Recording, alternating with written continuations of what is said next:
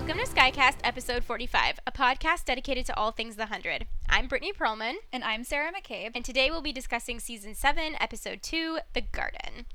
So, as always, let's take a few minutes to talk about how we feel about this episode. Yeah, well, I, f- I definitely feel split. Um, there was, I would say I loved about 75% of it. Okay? And I thought the other 25% was very, very rough. Okay. Um, which we'll talk about. Yep. What about you? well, I want to say that I think just by comparison, this episode gets a big boost for me because I had so much. I had so many problems with episode one that just by the sheer comparison, like this was a fun episode. It was a fun Talk episode. about like like structurally there there you know I don't think it was a perfect episode. It was definitely not flawless. Um, but as far as like enjoyment and like what this show can do, this was a positive overall experience for me. And so, you know, again, I have quibbles, we have thoughts. Uh, again, we'll pick this thing apart through and through, but overall, I did really enjoy it, and there were a lot of there are a lot of pieces about this that I would say I really loved. I personally was just thrilled to get out of like the sanctum bullshit. So yeah, I mean, just endless Octavia and Diyoza forever. Well, like everything in this episode was at least fun. It was at least stuff that I was excited about. And- well, yeah, and also deeply interesting. mm-hmm. um, both like on a character level and a plot level. Yeah. Again, neither of those things were perfect, but we'll talk about it later. Um, before we get into the episode, I just wanted to take a quick minute and remind you guys to go rate and review us on iTunes. Again, it helps other fans of the 100 find us in our last season together. So please go and take a second and do that for us, and we really appreciate it. Very much so. Thanks, guys. Um, all right, so with that, let's get into the recap. Alrighty. So we pick up right after Octavia rushed into the anomaly back in season 6. When she comes out on the other side, she's underwater, and after swimming to the surface, she discovers she's on a new planet. She hears Diyoza screaming and runs to her, finding her in the middle of giving birth. Because while Octavia was only seconds behind Diyoza running into the anomaly, it turns out Diyoza has been here for months. Octavia helps Diyoza give birth, and then Diyoza passes out, leaving Octavia with a newborn hope.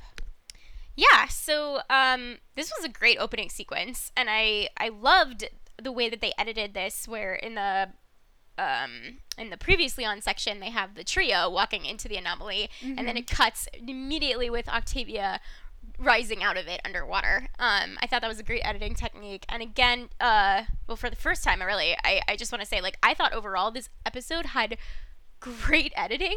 Like the um the director the the the style of directing in this episode I thought was fantastic. Uh and I do think it like helped sort of amplify some of its flaws, but also amplify some of the really great things about this episode too. Sure, I do love the way that they switched between the like quote unquote present day and then the past with Octavia and Diyoza and Hope. Yeah, and there's like a lot of transitions in this episode where they do that very very well. Um that I I really appreciated. um question for you. So is this planet supposed to have a ring itself or is it like a moon of a planet with a ring? I thought it was a planet. They referred to it as a planet, but that do, doesn't mean anything. They do refer to it as a planet, but I mean we kind of like referred to Sanctum as a planet too. Um just because I and I am I could be totally wrong about this because I'm not an expert by any means, but planets that are big enough to have a ring usually are like gas giant planets, like they're too large to support life. Mhm. Um so I like again, I'm not saying it's impossible, but it made me question like what this planet really was. This is a good question. Yeah, I don't I don't know if this is like hand wavy science stuff or if you're right and it is on a moon. Uh, that would be cool. I guess I don't know if it really matters. It but- doesn't. I don't think it matters to answer that. No. but it's fun to think about. yeah. Um, I have to say though, like Diyoza is so chill for a woman giving birth. Like she's like, "Oh, hey Octavia, I'm glad you're here." Like I was just in the middle of labor, like no big deal. Like and like I mean like as much as I I love her being like, "Oh my god, I'm so glad you're here. I was scared to do this by myself." Blah blah. I'm like, she would have been fine by her. She was fine. Oh yeah, she was she was very chill and She's I like mean chill as a cucumber. Hey, she had SEAL training. Everything that Diyoza does, I think, can just relate back to her SEAL I mean, training. clearly Octavia does. Says I know, as much later. but yeah, I thought you know it's just funny when she's like, I don't know if I can do this. I'm like, you're Diyoza. You can definitely yeah, handle this. she's like, she's she's cool. yeah, you are awesome. Um, and she has a great one-liner when Octavia tells her to think of someplace happy, and she goes, "Not a lot of choices there," and just like her delivery was so great, and it's fun to have this actor. Um, whose name I cannot pronounce, Ivana M. Ivana. it? Yeah, I'm gonna call her Ivana M. uh, I love when they give her comedy because she's so good at it. Oh my god! I mean that that's all Diyoza is is just a comedy show. She is, and it's awesome. but it's like wrapped up in this super capable, badass, powerful woman who's very like on first appearance is very threatening, and you don't always associate that with comedy, and so it's extra fun when she gets to get these cute, fun singers, of which there are a lot in this episode. Absolutely.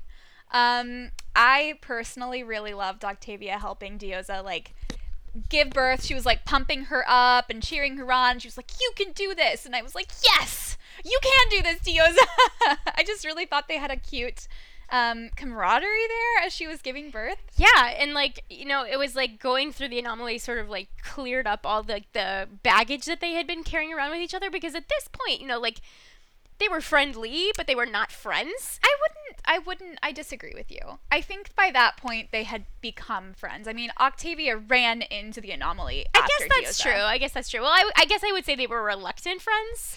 um, at this point, they're just straight up friends. Like Yeah, I mean, like I guess that they're, goes they're ready to embrace each that other. goes into my next point where Diyoza calling Octavia my friend is my favorite thing that's ever happened. This is all I've wanted. It's impossible for me to like think back to where these two started, where they were on opposite sides of the war. Two serpents, one garden, you know, and and they've just really come together and now they're a family and I love it. yeah, I mean, like that's the kind of character growth and the sort of relationship growth that you want to see. That is the most fun for us to sink our teeth into, right? It's Mhm. it's frustrating when characters keep making the same mistakes and don't learn from them, and also when you you want a relationship to move forward, uh, either for good or for bad, and they don't, and they're just sort of treading water. That's when the show starts to get frustrating. I think Diyoza and Octavia are an ex- excellent example of how to progress a relationship in a really satisfying way for the viewer. Yeah, I mean, I do think in terms of treading water, that's something that Octavia and Bellamy have been doing for seven seasons now. Um, and so I really am looking forward to seeing how their story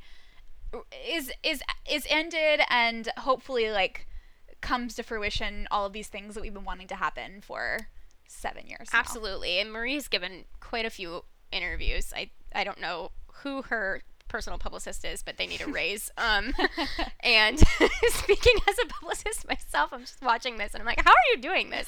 Um, you, you should maybe work on commission. Um, but uh, in, on most of her interviews, she's talked about how deeply um, connected she feels to Octavia and how satisfied she is with the way that Octavia's storyline ends this season. And so I'm very hopeful that we will see that sort of catharsis and and um, regenerate regeneration of their of Bellamy and Octavia's relationship. Yeah, I think so too. And I, I really liked the moment here when Octavia did the like pinky and mouth trick, which is what Bellamy did to her. I know it was so cute. And I love the idea too that he like has told her that story many times enough for her to remember that you know this is what you do when you're you know mother the mother of this child just passes out and you're stuck with a newborn baby. yeah, but like you know, think about like the different circumstances of that because he he must have told her that story in both a loving and like affectionate older brother kind of way, but also like why do you need to shush that baby so badly like upon her birth? You know, like the the stakes are so different there, and so it's just interesting to think about like the the context, the filter that Octavia must have like in, like internalized from uh, from him even saying that to her. Just like from the minute she existed, she was unwelcome or Yeah. not safe, as opposed to Hope, who like comes into this world and is embraced and like coddled and like adored. Um, not that Bellamy and her mom didn't adore her, No, but like but- The, there was so much secrecy and, and stress around her existence. She was born with trauma. yeah, yeah. Um, and obviously, and we've definitely talked about this ad nauseum, but that is, in large part, if not in all part, the reason why Octavia is just so screwed up and has been so screwed up these last seven years. And I think this um, time with Diyoza, and then obviously uh, going back to last season, but really it's like in the future from now, her um, trip into her past, quote unquote, with Pike. I think those two things are really going to help unravel all of that angst. Yeah, and I also think this episode, I mean, they go to so many lengths in this episode to set up the parallels between Hope and Octavia. I mean, just in this um, action of putting her little pinky in her mouth and like the way that, you know, she adores her and even, you know, verbalizes like, thank you, Bell. Thank you for teaching me this. Thank you for showing me how to be an older sibling or parent of some kind mashup. Um, you know, I think we're the comparisons of Octavia and Hope are super interesting. Um, and also Octavia's relationship to Hope is super interesting in that context, and we can talk about that more later. Definitely. Um, but let's move on. Yeah. So we flash forward to right after Gabriel, Echo, and Hope went through the anomaly at the end of last episode. When they emerge from the lake, Hope tells them the planet is called Skyring, and they realize she remembers her life. Then she takes off running to the cabin, where she shows Echo and Gabriel another anomaly stone hidden underground. Hope's plan was to use the code on her Trust Bellamy note to activate the anomaly stone and get her to Bardo, where Bellamy and Diyoza are, but unfortunately, the lake water washed away the code. um, so I guess first off, the question is why does Hope gain back her memories here going through the anomaly? It's such a good question, and I feel like we obviously don't have the answer. It's supposed to still be a question, right? It's Yeah. a big question. It's, a huge question mark in this episode. it's bizarre. The only thing I can think of is like if you go um like backward through the anomaly, you could lose memory. No, that can't be it. I think it could be like maybe you lose memories going one way and then if you go through the anomaly again, you can gain them back. Maybe I don't know why. I mean, it doesn't make any sense. I mean, I think that's a super cool theory. Actually, I didn't even thought about that, but that would make. I mean, in some sense, like I could see that. I just feel like it's got something to do with the way the anomaly code works and like the, how the codes are like assigned to different people and they work on different. pl- I don't know. I, I it's got. I, I feel like there's some. It's it's like some reveal coming from the time pirates. Um, and yeah, we just don't have the answer yet. yeah, but keep an eye out for that one. For sure. Um, and so okay, my my like biggest question here is what was Hope searching for when she first rushes into the cabin? Because I have like thought about this over and over again, and I cannot figure out what she was looking for. I don't think we found out. I just don't think they ever revealed it. I don't think we got it. And I am not sure if we're going to get it or if that's just going to be like a thread that they leave loose. Um, Well, I I mean, like the question is what what could she have been looking for? I mean, obviously at this point she wanted to um, get to Bardo. maybe, maybe she was like, maybe they had like stowed away like a extra juice to like transport you or a tag or something that they could Oh, another locator. like a tag? locator that she had like store stored there of some kind that like somebody along the, the way had like given them or she'd stolen or something. I mean, that's possible, but eh, you know, I think it's more likely given that she had the code and wrote down the like code to get her to to Bardo before she even went across to Sanctum. Um, why would you want to stab yourself deep in the stomach with a locator tag when you could just like have the code? So like, it's weird for me that that she first went to look for whatever this other thing was and then didn't realize the code was screwed up and washed away until later. You know, That's true. I don't know. I, I don't- like I mean, it's very possible that you and I missed something. Guys, if we missed something, please let us know. You know, we watched it several times, and I just I can't figure I it out. I wonder if it could be something that we'll learn in uh, episode four when we probably find out more about her relationship with um, Dev. Dev. Yeah. Yeah. Um, maybe it was like something they did together, or something of his that she hid, or or something like that. Yeah, that's very possible too. I mean, there's a lot of questions. Yeah, around- I hope we get the answer though, because it's gonna irritate me if we don't. And I also am wondering if it's just like a, um, you know, a byproduct of having such a frenetic episode, which again we'll talk about more. But like there were, there was a lot of stuff happening, and I'm not sure that every single beat got the attention that it deserved. yeah. Um, and that might be one of them. Uh, so speaking speaking of the time pirates, um, we are officially introduced to this new group of people called the Disciples with a capital D, um, which is interesting to me because it is yet another new population with this like religious affiliated word. Um, you know, it's super on brand for this show. Uh, the, you know, the hundred is constantly interrogating this tension between technology and faith, and these are obviously highly technologically advanced people with time traveling suits, um, and yet are still have this like organization that is grounded and based on like a faith sort of con- concept, um, which I think is really interesting and a little scary. I'm more scared of them if they're faithful than I am if they're just technologically advanced. Well, yeah, I, I do think that it sounds like they're pretty faithful. Um, but I, I don't know. I'm a little nervous to see how they play out this same storyline again because I think we've gotten it several times in the hundred. It's true. Um, and so I hope that there's like a different spin they can put on it. I mean, obviously, you know, you just say like the disciples, and I'm like, oh, tell me more. But yeah, no, I mean it's it's super intriguing, and I'm not.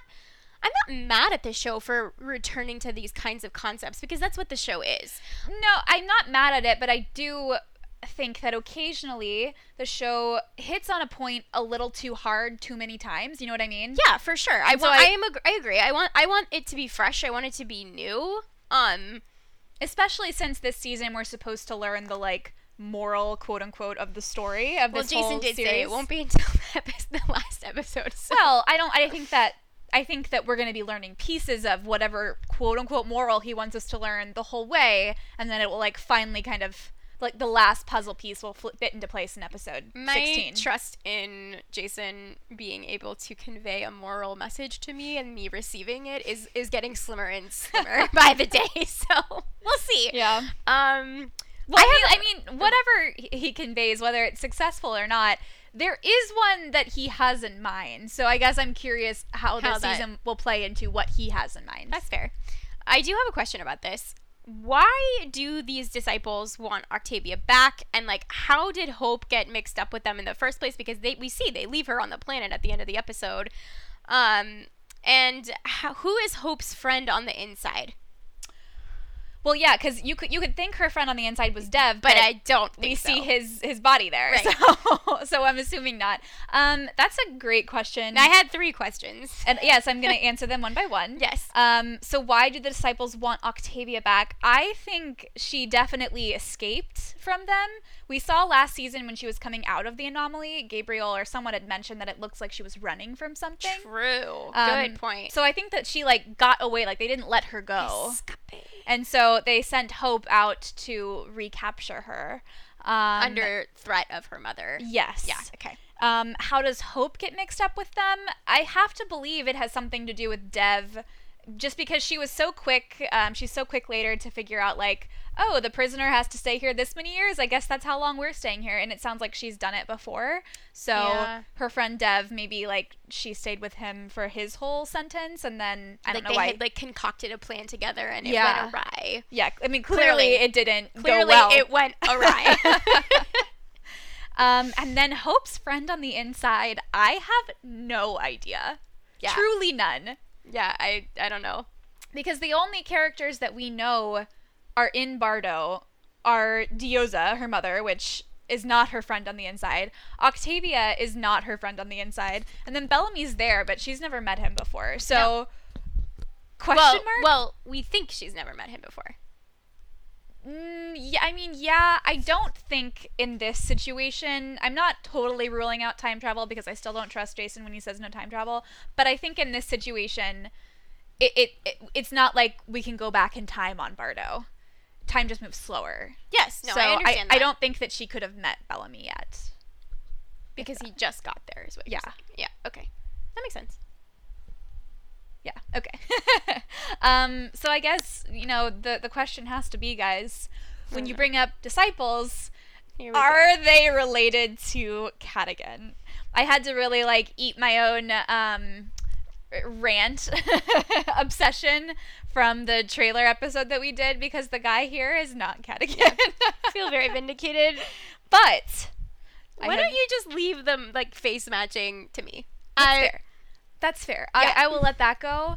I, I should have known they wouldn't share Cadogan's face in the trailer because that would be such a big giveaway. I just feel so vindicated. Well, but also this like I like this better because when I was thinking he was the guy in the trailer, the guy obviously had like lost touch with reality, and so I didn't think he could be a major player for the big bad. And I'm still not really sure how Cadogan could be the big bad, given that he would be very very old unless you know he got a mind drive too, um, which I guess is not impossible, but Cadogan, I, I I just feel like bringing in the disciples and also referencing back to Second Dawn um, in the last episode, and of course we're having the prequel coming up soon.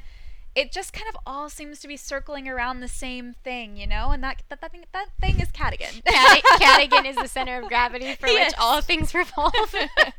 it's just some cult sounding shit. Let me, we'll just say that. It does. I will a hundred percent agree and support that. It sounds like a cult, which again makes me very nervous. um, and the head of the cult, or at least the like the guy in charge that we know of at this point, um, has been named Anders, and he's he's considered quote unquote the head of the disciples. So I'm not sure if that means that one he's like the master, or two he's like the head disciple. He's you the manager. Yeah, Right. Yeah, he's like the he's- boss or the manager. he's like Which number two. Yeah. I don't know. It's a good question. I think it feels more likely to me that he's like number two, not the real master. I agree because I think just the way in which when we'll talk about this more later, but the the way in which the master is said with such reverence, it's almost like a holy like like, like the pope, you know, you wouldn't like you call him by his first name. You would always refer to him as like the pope X. Mm-hmm. So, it's weird to me that they would like switch between saying something like the master and then just like Anders. Yeah. I saw him getting coffee earlier. like like those don't they don't match in tone. Yeah. Um, so that I also agree with you. I had people, I saw people on Twitter saying that Anders is supposed to be the guy who, like, Clarke and, uh, or who goes to Clarke and is like, you're the key to saving mankind. Yeah, that's what I was. He had been too. called Captain Meredith earlier Well, on. it could be Captain Anders Meredith. Well, I know, or, or Meredith Anders. You know, like, I, I think that it's possible that, I think. Yeah, I think it's likely Anders is probably a first name. Or a last name. Okay, well, we'll see. We'll see. Um, but I, I, I'm curious to see if he's the leader, why he's the one who's kind of out on this mission to see Clarke and them, if that is the case. Like, Yeah. Um, and we find out here that the anomaly is really a bridge, and the bridge, I guess, only leads to one place at a time. Yeah. is what we understand. It's like it's like a train, and it just makes stops along the way. Exactly. It's like a, it's like the subway station. yeah. Um, Point and so A to point B.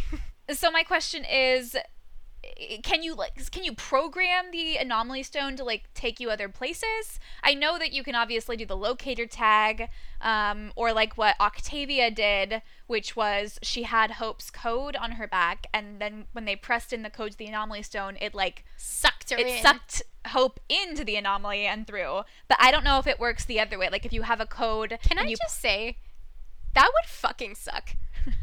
You're just like hanging out, reading a book, minding your own business, and then all of a sudden you get like sucked into a vortex, pop out in this murderous planet. to be fair i think hope was expecting it I mean, She seemed very prepared. Whatever. Um, you made me lose my point. Sorry.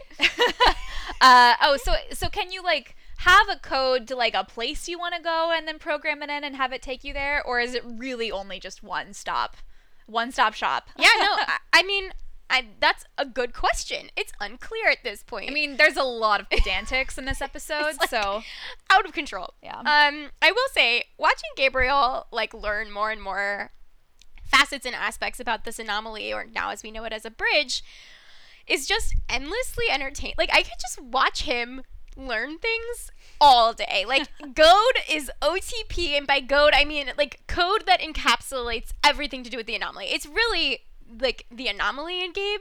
It should be Gabanum. G- nope.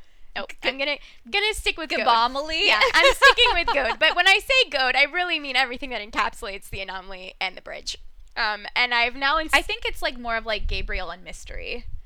No, it's really the anomaly. Like Well, it's really and truly the anomaly. But it is the anomaly, but also like you know, I think he is just excited to be off of Sanctum, and he's like, "Oh, look, it's my friend. He has a mind drive. Oh, look, like I, I oh look, Yeah. it's Becca." You know. yeah, yeah, that's true. I mean, I guess this all kind of plays into the anomaly. it does. Him. He's like had the. I mean, it was like him and Russell at the beginning trying to figure out the anomaly. Like it's like driven his like whole life. True, but I just think back to episode this last episode when he was talking about ray guns, and I, I honestly just think that he is just very excited. He's just a big fat nerd.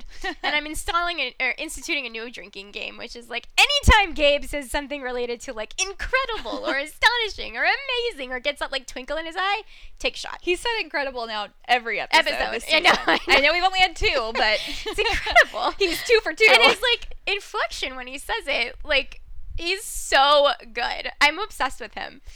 um, something else unrelated that I wanted to call out about this scene is uh, Hope is talking about rescuing Diyoza, and she says to Echo, "My mother, my responsibility." Obviously, it's clear this person was raised by Octavia. If we needed any uh, any further proof. Um, I do think it's interesting though that this is the first time that this phrase is inverted. So it's like Bellamy said it like my sister my responsibility. Octavia has said it my brother my responsibility. This is the first time where a child has said it about a parent, which I think is interesting. Not like I don't think there's a lot to discuss there, but it's Yeah. just worth noting.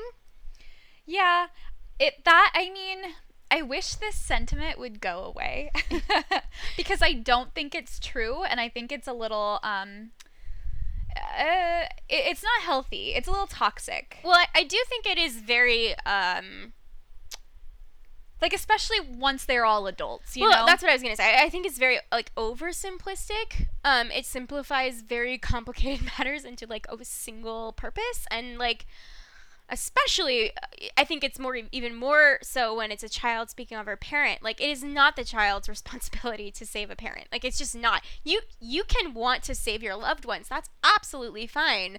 Um, but as far as onus or responsibility goes, those those are not the same thing.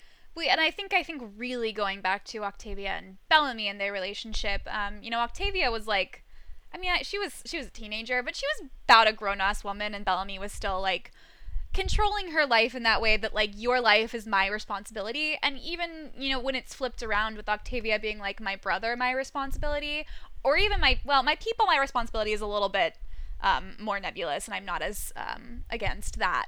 But i just don't like that idea that like another person's life is your responsibility you know? I think or there's yours other and like the responsibility factor especially when it, in like the context of bellamy in season one was like it was like a, a contr- like it allowed you to control them. Um or it like at least gave you the like the ability to control them through almost like guilt. Mhm. it was it was a s- it's yeah i'm not i'm not disagreeing with you. I think they could retire this phrase and i wouldn't miss it i wonder if this will be the last time that we hear it possibly Um, and I just wanted to hit on one more note here because this scene was the first scene that we saw with Hope Octavia or Hope Gabriel and Echo. Um, but even in this very first scene, it was extremely clear to me that they are cramming way too much information into way too little time. oh my god yeah I just kept thinking my mother watches this show, um, and she's like a very like typical kind of layman watcher. She's not like us. She doesn't watch it multiple times. She doesn't comb through like reviews and things. Um, and she was even confused in episode one of this season. So I just kept like watching this and being like, my mom is gonna have no idea what's going on. I'm gonna have to explain this whole episode to her. No, it's true. It's very sloppy. Like this whole bit with Echo and Octavia, I mean, Echo, Hope, and Yeah, Gabriel. Gabriel is so sloppy. I mean, it's info dumping, it's so much exposition. They are switching through a variety of topics and, you know, f- uh, um, cause and effect lines of thinking, like, you know, filtering through them at a, at a pace that, like, no human could digest. Yeah, I mean, once. I, as an editor, um, one of my biggest skills, I think, is world building and helping an author kind of relay their world in a way that feels organic and isn't, it's and, and easy to understand. and not overwhelming, yeah. yeah, but with this, I, I think what I always tell my authors is like simplicity is key. So even if you have a lot of world building, the key is to make it all like break it down to its like most simple um, elements and stick with those. You don't need to add like a bunch of details that add you know twists and turns to things um, because it just gets sloppy, like you said. Yeah. Um, and we'll see this a little bit more in another scene with um, Hope and Gabriel that really stuck out to me as like this is this is unneeded information. And it's also like, you know, I feel like there's a little bit of like Game of Thrones season 8 s- symptoms where it's like this is the final season, they have a lot of plot to get through and they're just literally stuffing episodes with things that they would in earlier and previous seasons would take some time to let breathe and to like like live in and digest a little bit and saturate so that like you have had time from week to week to process that info dump of that week and then you can build on it in the next week whereas like we just got like a whole like four episodes worth of information in 4 minutes Yeah. it was a lot It was a lot. Um, but let's move on to the, uh, The one of my favorite parts of the episode. So Octavia is trying to calm baby Hope down when Diyoza finally wakes up and gets to meet her daughter. Diyoza tells Octavia that time must somehow move much faster on Skyring versus Sanctum, and there also appears to be no way off, which Octavia rejects. Diyoza's happy to stay, but Octavia wants to leave.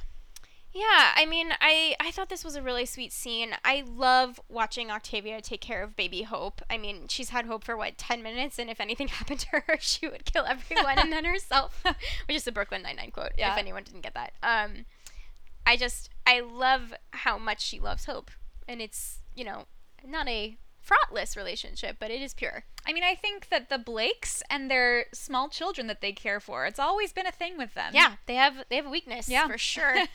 Uh, Diyoza has another great zinger here too. She's she tells Octavia, "I just pushed something the size of a watermelon out of something the size of a grape," which I thought was hilarious. I know it's biology, but that was a really gross analogy, and I don't like thinking about that. So I, mean- didn't enjoy that part. I had no problem with it. I thought it was hilarious. Um, but we do get to meet officially Mom Diyoza.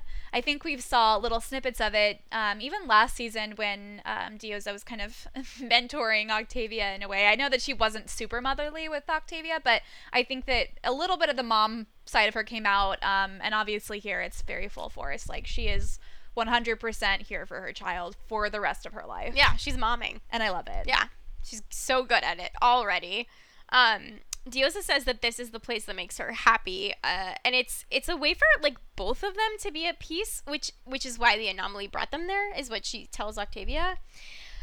That's a nice thought. Um, but what is the actual reason? Like, is is that the real reason? Like, why did the anomaly bring them both here?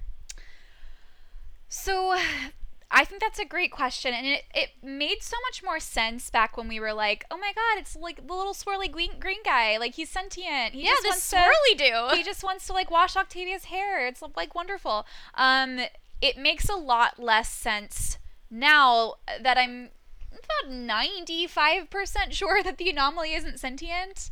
Yeah. The only thing I can think of is maybe somehow the time pirates were able to use the anomaly to call um, all of these people in some way. I don't know how or why. But like, if that were true, then they would know they were there, and they wouldn't be like, "We got this bottle from you." Like ten years later. Yes, but we also, I mean, for them, they were only there for what, minutes, days? You know, like uh, they would have been there so quick, but for Diyoza and Octavia and them, it would have been years. So I think, like, I think Bardo could be um, orchestrating things on their side, and we're just seeing so much time go by on on Skyring because obviously time just goes really fast, um, and not as much time is passing in Bardo but honestly, like I don't know. I think if I'm being, you know, truthful, I think the show's just gonna be like, ooh, mystery, you know. Fate. Yeah. yeah, that's true. um, but the reason I really love this scene is because like I'm with Diyoza. Like, just stay here. It's pretty. It's peaceful. Sometimes. Most of the time. most of the time, as far as they know. Um, I do have a question, and it's that does this whole planet literally have nothing but plants and jellyfish? Are those the two things that it has? I think this section, yes. I don't know if that's true for the whole planet, but I don't know how far they've explored. yeah. How I many mean, how much distance they've covered. I just I like, wouldn't bet money on it. like just jellyfish, the jellies. That's it. I mean, There's like not even anything else in the water. It just seems weird that it would be like Plankton. just jellyfish that have evolved, you know? coral reefs. Um, and I also have no desire to eat jellyfish. Like that texture No. doesn't seem, you know, like something I would want to put in my mouth. But you know, you gotta do what you gotta You do. get hungry enough. yeah.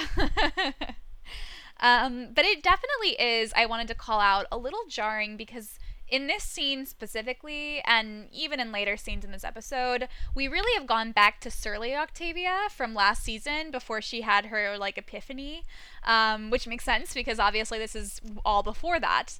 Um, it's kind of fun that we're going back in time a little right now but uh we yeah so we haven't seen her transformation um and so she's still acting like a little bitch sometimes you know? She's again she has trauma. Yeah. and she's not um she's much better. She's way better than she used to be at this stage. Sure. But i mean i think Diyoza helped her immensely enormously. even last season of course she did and i think being with Diyoza and having her presence and influence on her is good for her ultimately um but yeah she has not had her moment of catharsis yet so she's got some issues Yeah, and I think that actually makes it more entertaining to watch this episode because we see a little bit how she evolves throughout the, the Mhm. decade that she's here. A decade, guys. jesus A decade. she looks great I was very wrong when I was like four years. I, I thought I was like, you know, that's such a long time. She's older than Bellamy now. yeah She's the big sister. ha ha my my my How the tables have turned. the timetables have. and and truly, I mean, I guess we don't know if there's going to be anything like timey happening with Bellamy. Um, but if there isn't, and if she really is just older than Bellamy, and they don't call that out at some point, I'm that's not cool. You No. got you got to call it out. that would be a missed opportunity but let's especially because she always calls him Big Brother. Um, and obviously, he no longer is her big brother. Although, like, I think size wise he is I think the idea of like a older sibling is more of a um a, an, it's a concept. It's not an age, I guess. So that makes Sure, any sense. sure. So When Echo realizes that Hope's code can't get them to Bardo, she takes off after the anomaly, but Hope tells her the dive will kill her. Inside, Gabriel tries and fails to recreate the code on the paper when Hope comes back in. She reveals that the code on Octavia's back was to bring Hope through the anomaly, and that when she stabbed Octavia, she wasn't killing her, she was inserting a location tag so the disciples could bring Octavia through the anomaly. Suddenly, they discover a man hiding in the house who attacks them before he runs out. Hope tells them that the man is a prisoner from Bardo. Hope's new plan is to find the prisoner and keep him alive until his sentence is up. Five years later, according to the numbers on his arm, and Echo is understandably not thrilled with this plan. As neither am I, just for the record. I'm not. I'm not a fan of that. Um, first off, I I truly understand why Hope doesn't understand Bellamy's effect on people, um, and is frustrated by his effect on people. But she's never met him, so once she does meet him, she will understand. Yeah, he just needs to like gaze at her as he gazes at people, and she'll be like, "Oh, okay, Yeah, I get it." just like get one of those big brown eye Yeah. stares from little Bellamy. puppy dog. Ugh. Then you'll get it, Hope. Then you'll know. I'm actually very excited for Hope to meet Bellamy. I am excited for everyone to meet Bellamy. there is no one that I'm not excited to meet Bellamy. I'm pretty sure you mean just like us meeting Bellamy again. No, I just mean like future like characters. I just think he's fun to pair people up with. definitely. Um, so yeah, that Octavia learned here that, or Echo learned here that Octavia was on Skyring for ten years, um, which I think is interesting, just because obviously Octavia and Echo interacted a little bit last season after Hope, or after Echo. Oh my God, there's so many names. I know. After Octavia came back through the anomaly, and I think all of these characters had no idea the like transformation that Octavia would have went through. I mean, like, you know what I mean? It Yeah. just they thought that they had just left her in the forest a few days ago, but really for her it's been a decade. Seriously. I mean, obviously she didn't She didn't remember, remember. but it's freaky to think about. It's true. And I think that realization like really plays on Echo and and also I think is especially concerning because right now she's being told she's going to be stuck here for half that time. Yeah. And that reality is now super sinking in. Um, so this is the other scene that I thought they were just really in the weeds about the world building, um, this anomaly code thing, where they kind of dig into what a biometric signature slash consciousness code is, and we got just the like fact. throw nine different syllables at the wall at the same time. yeah, we got the fact that um, Octavia had Hope's biometric code written on her back, which I don't honestly feel like they knew that last season. They did not. uh, when they were writing it. I mean, Um, and then we found out that Octavia wasn't really stabbed with like a weapon. She was stabbed with a locator tag, which is what pulled her through. And I'm just like, oh my gosh, you guys, simplify, simplify, simplify. it's be it's like if you and I and I just a side note, guys. Like while we were watching this, Sarah and I were our jaws were like open. We were literally like, "What the fuck are you talking? Are you speaking English?" well, it's like, yeah, like I know when I can't follow things, then like the normal watchers like, are not. We are up a creek here, Yeah, big time. It's it was a lot. yeah. Um. Oh, and also, yeah. apparently, when you insert the locator tag, you have to put it in really, Really deep. Otherwise, the person will be turned inside out. like what? What is happening? Just like diving straight off the sci-fi deep Yeah. end here. Um.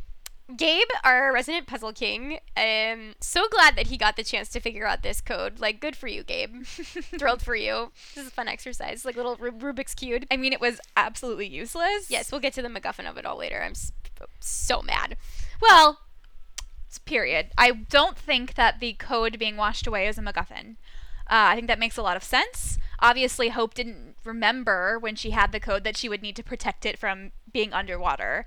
Um, and that's kind of the whole conceit of this planet is like Octavia was stuck here because she couldn't get underwater. Like, th- I think that all kind of comes together very well. Yeah, it's not a MacGuffin this time. Mhm. It is the second time and the third. I'm just saying it was really stupid to have Gabriel sitting here, I don't know, like rubbing. What was he even doing? he was you he was drying the paper and then using the imprints, the dents to like rub To some rub charcoal on yeah, it and I get- was, I was like, do you do you think that's really gonna help? Again, Echo's like, what did she say to him? She was like, I'm glad that's exciting for you. And it's like, same, Echo. Like, I'm glad this is exciting for you, Gabe, but like, what are you doing? Like, what the fuck? yeah, Um, I just this this piece of paper is it's dumb. It's dumb in not not this first time around, but the second time when he's like, I tried to get the charcoal dentations to work. It's not gonna. well, yes, that's what I'm saying. Like this just felt like a waste of time. Yeah, it was a waste of time. That's what makes it a MacGuffin. No, I don't think that's what makes it a MacGuffin. A MacGuffin is like something that comes in and solves a lot of problems just because the writers wanted it to. Like, it's this is the inverse of a MacGuffin. It's the opposite of my MacGuffin. Well, it's not even that. It, it's honestly just like a waste of of space. Like, there's no reason that he had to do this. It didn't get them anywhere. I guess the only thing it did was facilitate this conversation between him and Hope. But the conversation was already a hot mess. So I'm like, we don't need to add on top of It was this. a lot. Um, I wanted to call out that it's clear, like, just by the way that Hope, like, quickly and like so deftly switches gears. You know that she's she's used to adapting and she's used to improvising plans on the fly, and and we we can infer from that that she's had to do this many times in the interim time of her being stranded at 10 years old to now. We know that she's been left on her own. She's had to learn how to adapt, how to think on her feet. Um, and obviously, she knows this planet very well. And she's just literally looks like a, a whirling whirl of dust here. I mean, yes, I agree with that, that she's obviously learned all of those things just being by herself, but she also was raised by Diyoza and Octavia, who I think both have done a lot of adapting in their lifetime. It's very true. Um, yeah. But especially Diyoza, I think, just that is something that's in her blood. yeah. But there's like a different energy that she has than Diyoza. Diyoza, when she's like formulating a new plan, is very calm and very direct and very much like, okay, plan A is out. Plan B is is officially being instituted here. you And know why, right? because of the SEAL training. Ab- Yeah. Obviously, yeah. Yeah, because of the SEAL training. Um, you're welcome. that was my joke. I know, but I helped. but uh, Hope has this, again, this frenetic, um, almost like um, maddening energy to her that is not Diyoza. Very, very different energy than Diyoza had, and, and different than Octavia, who's like got this like crazy intensity, but is very um, like you know, very s- focused. Uh, and Hope is just all over the place. I mean, yeah. She's a hot mess. But she also, you know, grew up from ages 10 to 20 with or I guess I don't know if it was all of ages 10 to 20, but she grew up at some point with some like random disciple guy on Bardo who also might not have been in his right mind. We don't know. yeah, We'll see. yeah, that's what I'm Um, saying. But She's- I'm I'm sure that wasn't like a huge uh, push for her to be, you know, super normal. Yeah. So Well, I don't think she was ever going to be normal. I think she could have been a little more normal. I think if Octavia and Diyoza had stayed, I think Hope would have had as normal. I mean, like honestly, Hope would have had more of a normal childhood than anyone else on the show. It's true. I mean, um, despite I mean, other than like the fact that there was no one else to socialize with. sure. But yes, I think she had I the, mo- mean- the most stable. Octavia had no one else to socialize with either. she had to hide under the. That's what. I'm saying. Yeah. And then there was like this added thing where she was traumatized all the time. So Hope had a pretty nice life growing up to age 10, I Yeah. think. Um, I do want to note, and you guys know that I'm a big Echo fan, but there was something about the way that Echo was like taunting Hope about like, oh, you think you're a killer, right? Well, you're not, but I am. And I'm like, Echo, shut up. No one needs to hear this right now. Yeah. just like it just seemed weird and out of place, and I'm like, why? Why are you even uh, being um antagonistic about this? I agree. I thought there was a lot of like really odd echo moments in this episode. Yeah. It was almost like they had like a, a set of writers working on this episode who maybe don't haven't worked that much on echo before. Mm-hmm. Um, it just all felt like a little just a little different flavor of echo. Yeah, it felt very flat to me. It felt almost like the way that I think Aunt Echo aunties feel like Echo is, you know, Yeah. versus how she really is. Yeah, I mean, they're just you're right. There wasn't a lot of nuance here, and I think you could technically attribute this to just her her overall stress and anxiety about like getting to Bellamy. Um, but it is still out of character for her. Um, I agree. It was weird. Uh, we learn in this scene that Bardo is a prison for wayward disciples, so it's basically the Australia of the galaxy. Yeah. Fun times. Except they're only sent to Australia once at a time. and for a, a dedicated amount of time, and then they come back. yeah. Time out. Theoretically, Dev didn't come back Yeah. that we that we know of. It's uh it's Australia as a timeout space. um but so the guy the the prisoner guy did we even get his name in this episode i Mm-mm. don't think we did um he has a timer on his skin Yeah. That like moves but it like looks like ink Yeah, it's like digital it's ink. yeah it's not like an implant or anything so i'm like what it what huh It reminded me of that. You know, remember that movie in time? yes with- i do i was gonna say that oh, sorry. no i'm glad that you brought it Yeah, up Yeah, no. It rem- it was just like that. it's like i can excuse it more in in time because it was just some like stupid you know Yeah, no. But I, it film, was but- also like the fabric of the show established that this was a technology that they had, and that they Mhm. this was just like a de facto part of that movie. Uh, whereas like I need to know how this works in this show. Yeah, I like to know the basics. I think they've introduced several technologies, honestly, in the last two episodes that I'm like, meh, uh, can Yeah. you, you know, elaborate on that a little bit? No, we don't have time for that. We have to talk about the wor- workings of the anomaly for another 15 minutes. we have to talk about how deep you have to put a locator tag in because Or- otherwise you'll be turned inside out. yeah, this guy is super creepy, and his like doll situation is also super creepy, and I do not, I do not like it. I mean, it's like creepy, but it's also just really sad. Oh, it's so sad. Yeah, I didn't mean to make it seem like I just like the doll thing really creeps me Oh out. yeah, I mean, like the doll is literally like a shrunken skull. it is bad. or was it an animal skull? Was there are there animals? They never said they were animals. But it was a very tiny skull. I don't know. Inquiring minds need to know. I don't know. I don't like it. Jellyfish don't have skulls. no, they don't have bones. Just floppy. um, and also, I just want to state for the record here, I am now referring to this prisoner as not Cadogan. That is his official name until we get one. So That's fair. I brought that upon myself. You really did. and I'm just gonna bask in this for a little bit. um, and I also just wanted to say, like, Hope's plan to wait five years for the disciples to show up and then kill them and then steal their suits so that they can leave. It's like, that's this doesn't seem like a very solid plan to me. I think it leaves a lot to be desired, and I I would like them to find another way. well, in terms of it being a solid plan or not, I do think she's had this plan before, and I think it worked out at least for her. So yeah. I think that is why she's able to be like, okay, I guess we'll just do this whole thing again. I mean, clearly Hope is a very patient person. I was just gonna say, like, Hope. do you have an an infinity amount of years to live that you can just wait 10 years and then another 5 like But I mean, I guess she knows, having lived here her whole life, that there is literally one way off, and it is now this way since they have no other way to, you know, punch in the code for the anomaly. I guess so but I would like them to hurry up Well, I think luckily, given that we are viewers of a TV show, we'll get to see a time jump. yeah but that still sucks that I mean, that they have to spend 5 years Does it though? Because it gives us those great haircuts. I'm assuming that's where they get their haircuts from. maybe But anyway, moving on. At the lake, Octavia tries and fails to make the dive to the anomaly, which Diyoza tells her is impossible. Flashing forward in time again, Echo, Hope, and Gabriel stumble upon the prisoner's picnic, where he's playing chess with a bunch of long dead corpses. They end up scaring the prisoner off again, but that's okay because Gabriel discovers that he knew one of the corpses. It's Colin Benson. Of um, course it is. Of course. A member of the original Eligius 3 mission, which means that Colin, Colin has a memory drive in his head that could show them more clues about how to get off the planet. And that also means that they are on planet Beta of the Eligius 3 mission.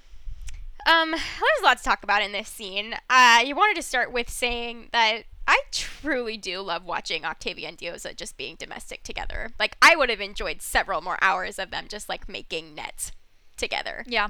I That's mean, fine. I like truly could have watched an entire series of them just like living their daily lives. That's what I'm saying. Like, Yeah. let that be the spinoff.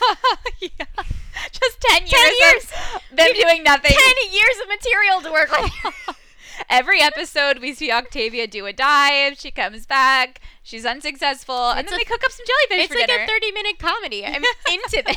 it is. It's like Gilligan's Island. Yeah. we can really do something with yeah, it's like you know a sitcom where they have like two the two two cameras. It's like a, it's like an interactive set. I'm on it. I get it. I love it. um, and did you know yeah, that Diyoza had SEAL training? I did hear that. also, you're not allowed to live in the palace. I, I thought I heard something about that. yeah, she she has SEAL training. You're not allowed to live in the palace.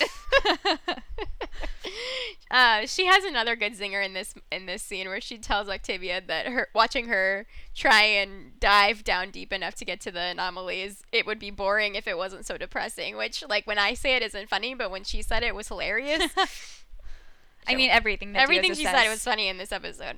In fact, I don't think that we quite gave enough weight to the fact that Diyoza is back on our screens, guys.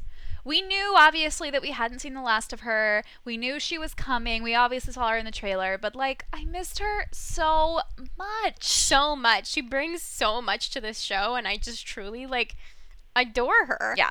I adore her.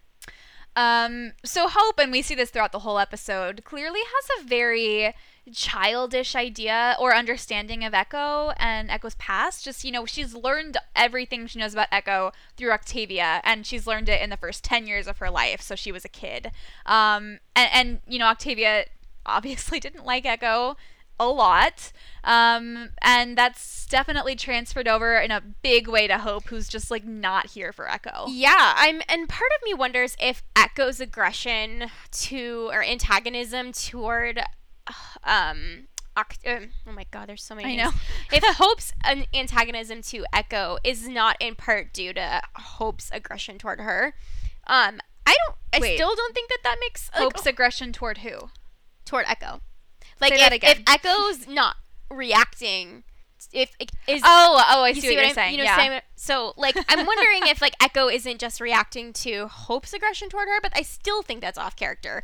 Um, Yeah, because. Echo's usually very self-contained, and she takes criticism um, and um, not what not threats, but like things that are thrown back in her face. She always takes it very stoically. yeah, she's a very stoic character. but Um, I think in this, for me, I was like, "Wow, Hope! I think you uh, you didn't really watch." All of the series, you just watched like a few highlights. she did, and I mean, I think it's super. I mean, I think that's a that's that's good writing, right? It, Sure, it of makes course. it makes sense that Yeah. she would have this very black and white view of Echo from the stories that Octavia had told her, and like the the colorization that Echo that like Octavia would have like even unconsciously like transferred, like you said, to Hope. Um, that she would have internalized as a child without any nuance at all yeah. um that's that's good writing there i will give them that it makes sense Um, Hope reveals in this scene that the Bardo disciples were all raised to be warriors, and the ones who are actually sent here to Bardo are the ones who aren't pulling their weight, or they're like not devout enough, or they're not strong enough. Um, so like I think you, you we naturally now can, so, can can expect that everyone who's been sent here to Bardo has something quote unquote wrong with them by Bardo standards, Bardoan standards. Um, which I think is just interesting, and I think it also it's a nice juxtaposition between like the flower children um, disciples on Sanctum, as Hope called them, and then these like I guess warrior people, which we still haven't understood quite what that means yet. Well, that's what I was just gonna ask you. Is I mean, the, I'm interested to learn what their definition of warrior, a warrior for the cause can look like. A lot of different things. Are they Mm-hmm. talking about like a physical warrior, like somebody who is physically a fighter, or are they talking about like a like a warrior of faith and like there are a variety of different ways that they can be like a warrior in that way. Sure. I mean, they, they did say not strong enough, which does make me think that there is a fighting component, and all of the people, all of the time pirates that we've seen so far are fighters in some way. Yeah, like the Um, stormtroopers with it their hasn't- awful shots. Yeah, they haven't been like uh like ninjas, but they've been, they've had weapons. Um, they've been like soldiers essentially. Yeah, they've been trained. yeah. Yeah, that's true. I have another question, which Yeah. is Did Hope learn all this stuff about the disciples' culture and their rules from Dev, or did she learn it from spending time with them that we may or may not know about yet? I think she probably learned it from Dev because I don't think I could be wrong, but I honestly don't think Hope spent that long in Bardo. Like I would say she probably didn't spend more than a day. Oh, okay. or or two. Like I, I I really don't think she spent that long because honestly, Octavia and Diyoza, I mean like Octavia spent 10 plus years in the anomaly and was only gone for a few seconds. And I've been like just trying to work out how all of the time would work um, throughout with these characters, but it does seem like Hope herself couldn't have spent that much longer uh, in Bardo. Maybe like maybe it was a couple of days. Like I, I don't know, but I don't think it was like a month or anything like that for her to learn these things. okay, we'll see. That's interesting. Um, I don't think it's insignificant here that the prisoner's playing chess. Just, you know, we've already seen uh, Sheidheda doing it this season. We've gotten a lot of allusions to chess before. Um, and then there's an episode coming up called The Queen's Gambit. And I don't think it's like if we looked at this chessboard right now, we'd be able to like understand how the whole season's going to play out. But I do think that they're just keeping on reinforcing this idea of chess and what chess represents, which is like continuously thinking, you know, several moves ahead of your opponent. Yeah, Um, and so I just liked that little inclusion there. yeah, it's a nice Easter egg for sure. Uh, so why do we think the prisoner named his doll Hope? Well, I feel like you have a really good answer for this, so I'm gonna let you answer your own question. Yeah, well, I mean, I guess my answer is, or my idea is, and I'm not 100% sure that's what the episode was going for. It was a little bit confusing the way it was played off, but I think it was because we saw Hope had her name carved um, in the cabin. Like it was like when she was like being Mm. measured as she was growing up. You know, Yeah, like for they always height. have Yeah. those like height charts. Um, and so I, I'm like wondering if the guy who had been living there in the cabin for who knows how long he's been here, um, and started to lose his mind a little bit, just like internalized that name Hope and like kind of started pretending that she was still there. Yeah, Um, I don't think he knows her, but I could be wrong. yeah. It's it's very vague. It's very and it's also like there's this whole play on words, right? The the name and the word hope are interchangeable, and that is in itself confusing. So Yeah. like, it could be that like it he felt like he needed hope. He literally needed something to hope for, and also like hope was written on the walls, and it's like a combination of those things, and so he named the doll Hope. I wonder, surely not, but could it is it possible that he brought the doll with him from Bardo?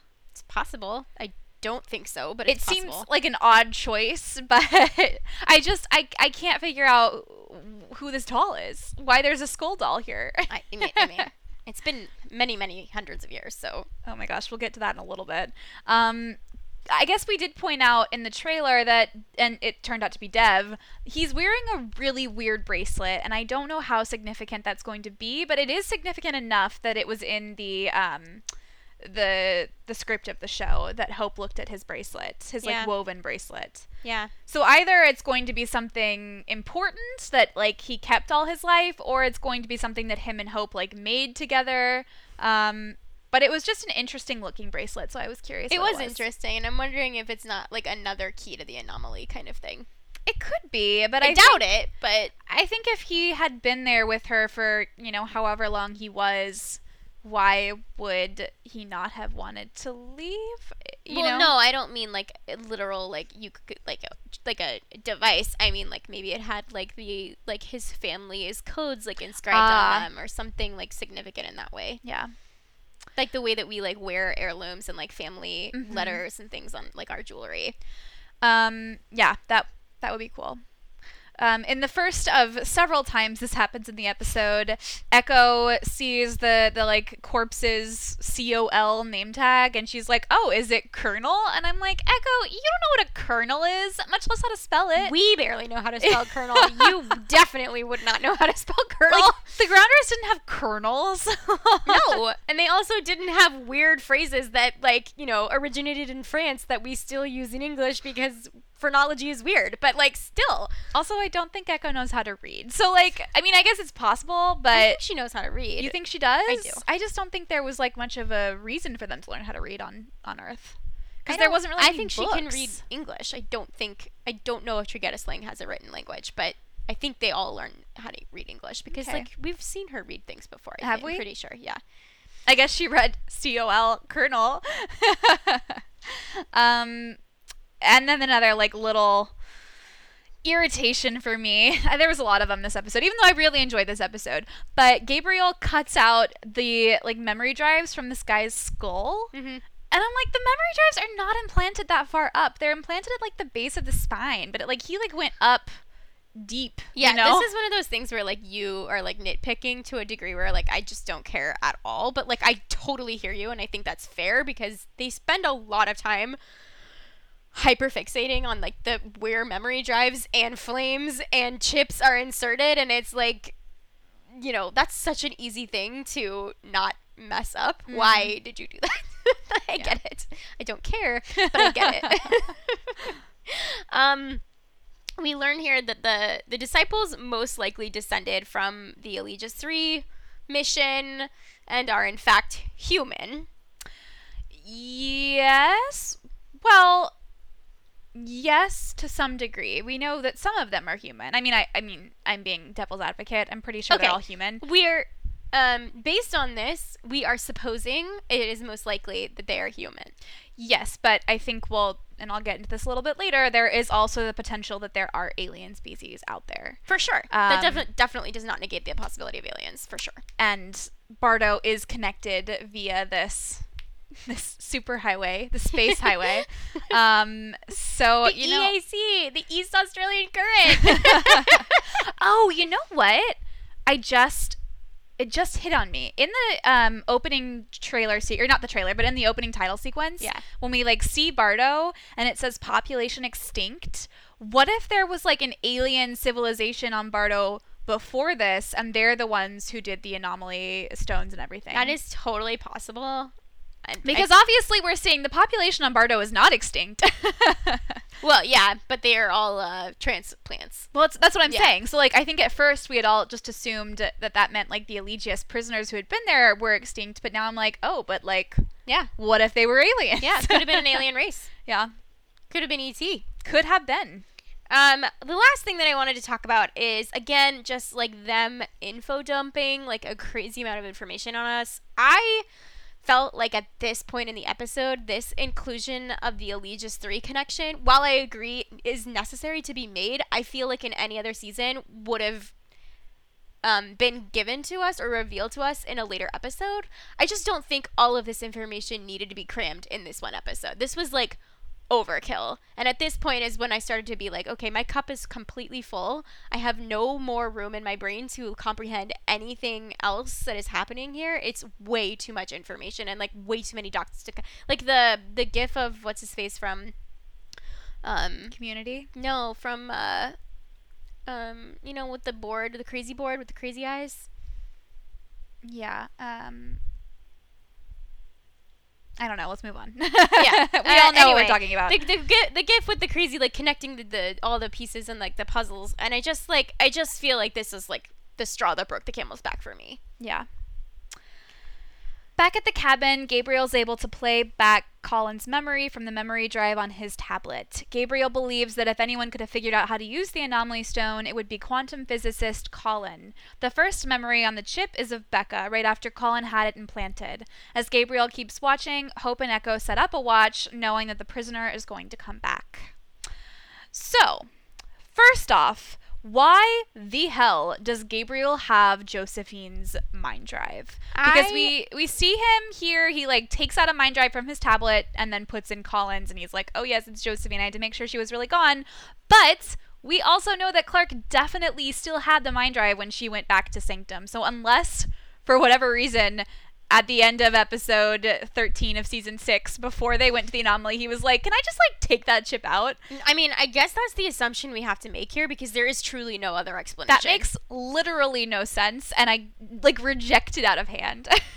And i mean, uh, and it's also crazy because eh, not crazy, but I mean, we had a lot of theories banking on like Shade Sheidheda jumping from person to person with the mind drive, and if this is true, then Clarke doesn't have a mind drive, Yeah. and she can't be possessed. So like, that whole uh, put this puts the kibosh on that. Um, well, I also don't think that Clarke is going to be possessed anymore, just because that that idea of mine was hinging on her going crazy and being like, "We are the last of the human race," but we see We that saw that that's just like Clarke. So yeah, no, no, I, I get that, but I'm just saying like.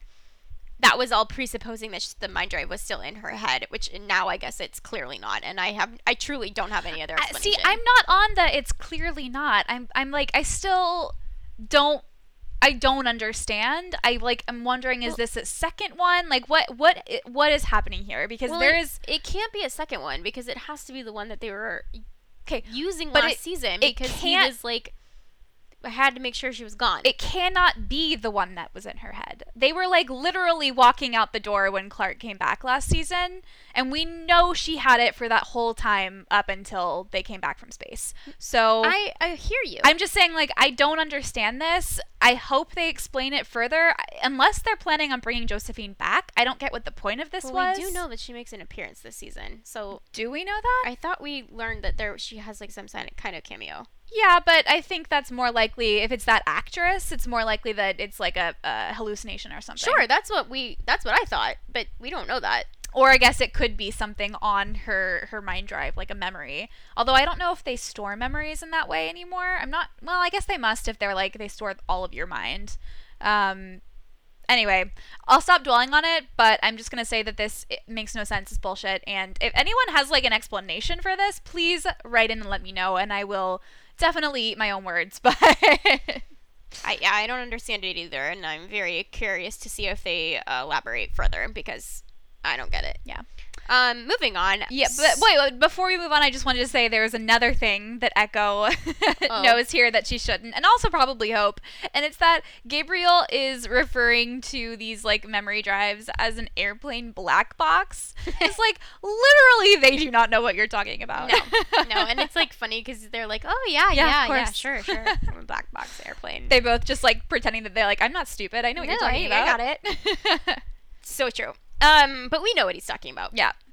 Um, but moving on to the one of the best parts of this episode, Becca. Becca is on our screen, albeit in another screen.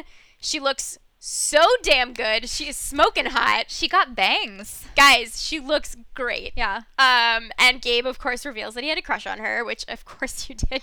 We all do. Yes, we Get all in line do. and join the club, sir. I will say, I hope that this isn't Becca's only use this season. Um, just because I, I think that's like wasting her, wasting that actress, you know? Yeah, I, I, I didn't read it as like the possibility of like her, her only piece of this. Well, but I mean, I think it's a possibility. It's possible. But I, I just hope that she shows up at some point or another, in some form or another, you know, in the season. I do too. I always want more Becca. Mm-hmm. Um, Gabe again, honestly, like giddy at the ex- idea of exploring the whole universe with the anomaly stone and in the bridge. He's got that lovely little twinkle in his eye that we talked about. So again, take a shot. Um, yeah, I mean, goad. Goad. But also Gabriel is me in this because I too am like, oh my god, you could just, no cryo, no mind drives.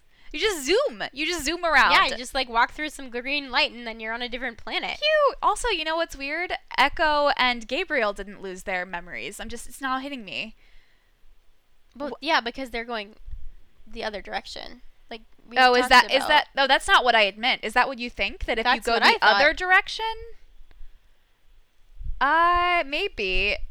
No, because um, at the end of this episode, Echo, or sorry, uh, Diyoza and Octavia, they like put helmets on them because they're like Anders wants them to remember, and that would be going forward to Bardo. Hmm. It's just bizarre. That's a good point. Maybe it's only when you come from Bardo back to Sanctum. Maybe it's like when you skip a step. Because I don't think they went from Bardo to Sanctum to, or sorry, Bardo to Skyring to Sanctum. Like I think they went from Bardo to Sanctum. You know what I right. mean? So if you skip if you skip a planet, then you lose your memory. Maybe. Maybe we're making this know. up as It's we go. just I have no bizarre.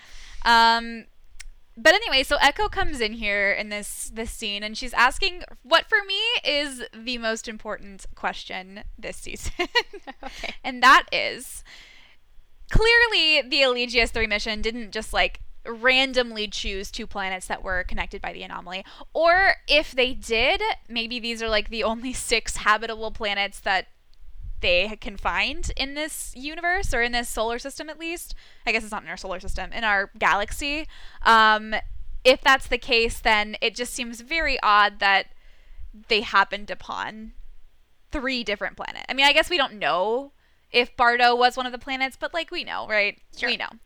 Um, so my question is, and Gabriel kind of speculates as well, if they didn't randomly choose this, then there's this idea that someone at some point had to make these anomaly stones. Mm-hmm. Um, Gabriel's like, are they, you know, aliens who are looking for a new home? Or, you know, I am like, it would be a huge waste of an opportunity if it wasn't our own people with time travel. I agreed. I don't think that it's going to be just because Jason's been so adamant about no time travel. Um, but I actually do, now that I was thinking a few minutes ago about this Bardoan extinct alien race, um, it could make sense that they were looking for a new planet because they were going extinct, although for whatever reason they Like, didn't because seem they only to. have jellyfish to eat. but like Sanctum's pretty nice. Sanctum has animals, right? Yeah. Um, and there's still three others. Well, yeah, Bardo and then Sanctum and Skyring and then three others, right? Yeah. So like surely they could have found one place to live or maybe they were the precursors to humanity and that's why humans were on earth to begin with. That would be really sad though if we lost all that technology and had to go back through the stone age. anyway, my my question really is for this season, who did the anomaly stones? Who created them? Why are they there? How long ago was it? I mean, on Skyring, given how fast time moves there, it had to have been millennia and millennia ago. Yes. Um so yeah, this is a question that I'm gonna keep coming back to this season, and I'm sure they're gonna answer it because this is a very big question. Yeah. No, it's the central question of this season. Yeah. Well, I don't know if that's the central. It's the central one for me. That's what I I'm think most it's excited one for. of the central. This is the central mystery. yeah. I think. Yeah. I do. I think it's cool. Um more Becca talk. She tells Gabe, uh, I think or she doesn't tell Gabe, she tells Colin, I think time dilation is sexy and I was just in my head I was like, Becca, are you trying to kill Gabe? Are you gonna give him a heart attack? I could literally see him getting an erection like as he was watching her. okay. Yeah, I mean, I think for Gabriel, Becca's so long ago now. He like went through his whole Josephine phase. So like Becca's Oh, no. in the past. I think he still has a flame, a torch. Uh, I think it's just like a kind of um, nostalgia, really, for Becca. I, I- mean, obviously, like, of course, he's still in love with her. We're all in love with her, but like, not really. you know? I mean, I'm like mostly kidding, but yeah. yeah. Um. So anyway, Becca, Becca is like busy as fuck. I, I don't understand how there are enough hours in the day for her to get all the things done that she's done. Let's just review really quickly all the things that she's connected to in this in this series. She created Nightblood. She created memory drives. She created the flame. She created Allie. She created Allie 2.0. She created. Uh, she was experimenting in her space lab. She was hanging out with Cadogan at some point. She was burned at the stake. She was burned at the stake, but before she But was she was very young. before she was burned at the stake, she was also working with the Aegis crew, giving them the memory drives. That's a lot. Yes. Like, That's a lot of stuff. I mean, the show just keeps coming back to like, oh, Becca did this. Becca also did this. Becca did this. Becca did this. Like Becca, Like, uh, I'm sorry. Can we just like give Becca control of the world? Although we kind of did. And she destroyed it. It was bad. I also like when she called um, Lightbourne a pompous ass, which Yep. was like so true. Agreed. So agreed, true. Becca. Um, we learn in this scene that black holes apparently play a role in why time is moving faster um, on this specific planet. And that does relate back to Interstellar, which I remember it was because the planet in Interstellar was closest to the black hole, whereas apparently Skyring was, I, what I'm guessing, too far away from the black hole in relation to the other planets. Um, and so that is why it time moves so fast there and moves relatively I think normal on Sanctum. It seems like it was as normal as it was on Earth. The times seem to have matched up in that way.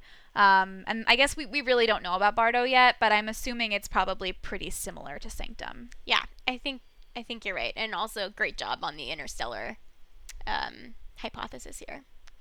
Well, I mean, that's literally, that was just like a major blockbuster movie that had this same, except inverted concept. So, Yes, but it was still a great connection. well, thank because you. Because I didn't make it. well, because you've never seen That's Interstellar. because I'm not interested in it at all. But that's fine. So Hope and Octavia are planting a garden when they discover an old time pirate body buried out in the tomatoes, like it's freaking secret window in here. Diyoza wants to get rid of the body, but Octavia is determined to use the suit to make up her extra dive time and help her ex- escape the anomaly. Later, Octavia says goodbye to Hope, but when she goes to leave, she discovers Diyoza destroyed the helmet, ruining her plan. They tussle, but ultimately Octavia is forced to accept that there is no way off this planet. She writes a letter to Bellamy telling him goodbye and drops it into the anomaly. Yeah, so again, lots to talk about. Um, the first thing I wanted to call out is I really appreciate how they styled Hope to resemble a young Octavia. It's like everything from her bangs to her, you know, the clothes that she's wearing. Um, it's just very similar looking to the Octavia that we've seen as a young kid in flashbacks. Um, and it's clear that there is supposed to be that kind of parallel there. It was also one of the truly worst wigs I've ever seen. it was bad. Yeah, it was. It they weren't even trying. No, they just slapped a wig on that kid's head. yeah, It's really bad. Um, I also really like the callback that they, you know, she's got earth skills Mhm. lessons that I, I really liked that. I thought that was a cute Easter egg. And I also love that Hope, uh, when Diyoza calls her inside, she goes, copy that. It's just like a cute little Diyozaism. And it's like tiny little details like that that make you feel like these characters have really lived together for 10 years, six years at this point and, and are a family. And like, you know, they feel lived in, they feel real. yeah. I did want to make a note about the Earth skills thing. Um, you know, the whole point of them learning Earth skills on the Ark was because they were at some point someday going to go back to Earth. So I thought that was really interesting that they called it back here because theoretically Earth is destroyed, um, but they're still learning Earth skills. You know, it, like they should be learning Skyring skills. It's basically the same thing, but they're still calling it Earth skills, and I just like that little nugget of a hint that you know we still might need these skills because we still might be going back to Earth. Yeah, that's a good point. Um, it is interesting to me that Diyoza is really against Hope learning how to fight. And honestly, I mean, I can see it in two ways. I see where Diyoza is coming from, but I also think in many ways this is out of character for Diyoza because she's so, you know, um, she's always so prepared for everything.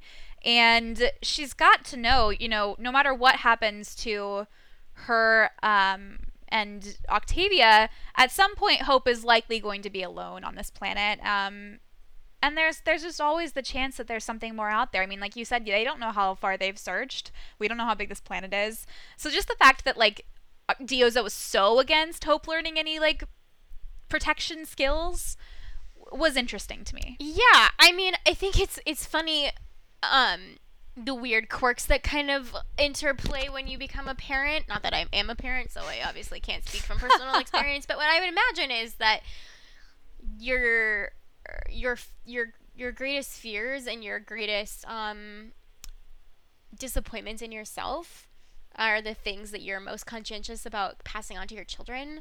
And I think Diyoza is even though she, we don't know that much about what happened, but I do think that she probably was framed for a lot of it and was, you know, more righteous than the history books gave her credit for.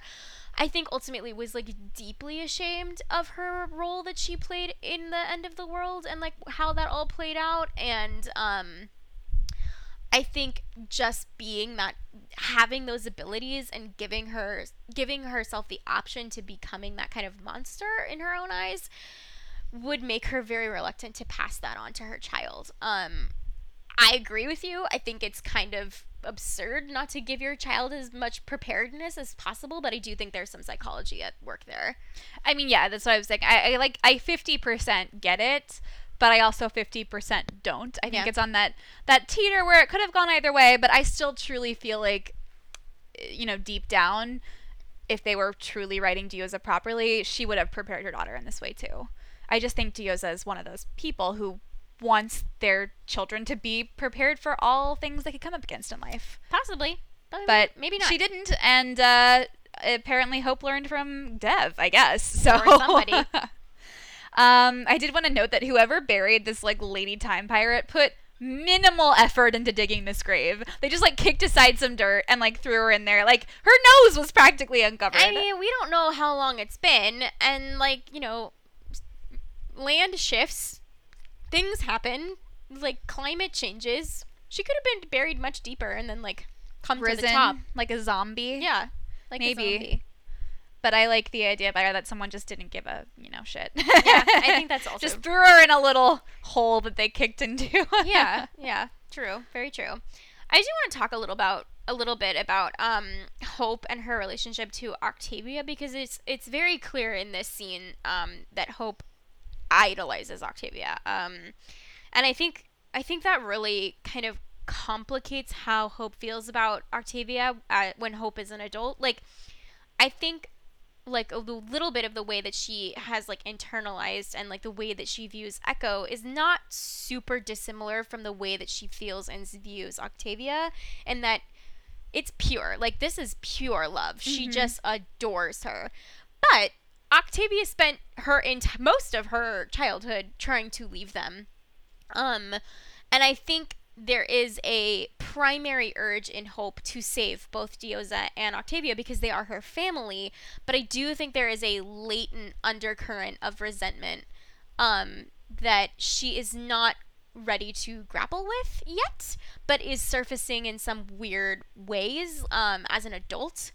Uh, just like the way that she talks about Octavia and the way that she was like so quick to hand her over to get Diyoza back. I think there's some something interesting in that, and it's obvious that the the idea of her hearing Octavia trying to leave so many times as like a very young child has like left a serious impression on her and has carried in through her adulthood. Yeah, I, I mean, I do think that it left an unconscious impression on her. I don't think it's something that Hope has like grappled with um, on a conscious level. Yeah, I agree. Um, I don't think that she like easily gave up Octavia for Diyoza. I don't think that was ever the No, the no, issue. I I, think for Hope, she just thought I'm gonna like play this out now, like they want me to, and then I'll go back and save them all. And uh, you know, I I just feel like Hope is so. Um, I get like like what you were saying. She's so pure, just in the sense that she's naive. Like she doesn't have a strong understanding of the way that humans work because she doesn't ever know many of them um, until she's you know i mean she knows you know octavia and, and diyoza growing up and then she knows dev at some point but other than that and the people that she meets on bardo for you know the days that she's there she's never met anyone until she goes to she's like jordan you know super true. And I'm curious to see if we what jordan and hope curious to see how that's gonna like the how that's meeting is gonna play out I'm not saying like romantic. I'm just very curious how the two of them are going to relate because they've kind of grew up in similar circumstances. Yeah. Obviously, Jordan was much safer than Hope was um, because Hope had to raise herself for most of it. But I'm, I'm just curious how they're going to Yeah. relate to each other. It's a good question. It's a good. It's a good point. Um. Yeah. I'm just. I'm wondering how uh, Hope will relate to Octavia as an adult, uh, versus how she like is so purely like idolizing her as a child. I just.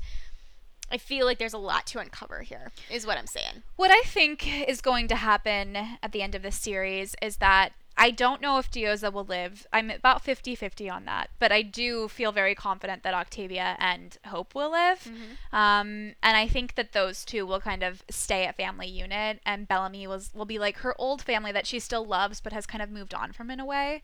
Um, so I think that they're, Bellamy and, and her are going to be separated. And, and her and Hope are going to be able to build something new for the future. I would hope so. That's what I would like to happen. Yeah. Speaking of Bellamy, um, when when Hope is is sad uh, that Octavia is leaving, when she's saying goodbye, um, she hypothesizes. She goes, "Well, we don't know how the anomaly works, you know, and I'll I can bring back Bellamy and Madi and Clarke." Um, which I love that she's just like her default family unit. Um, it was just like my heart exploded. I mean, we all know too that Octavia has always been the number one Bellark stan.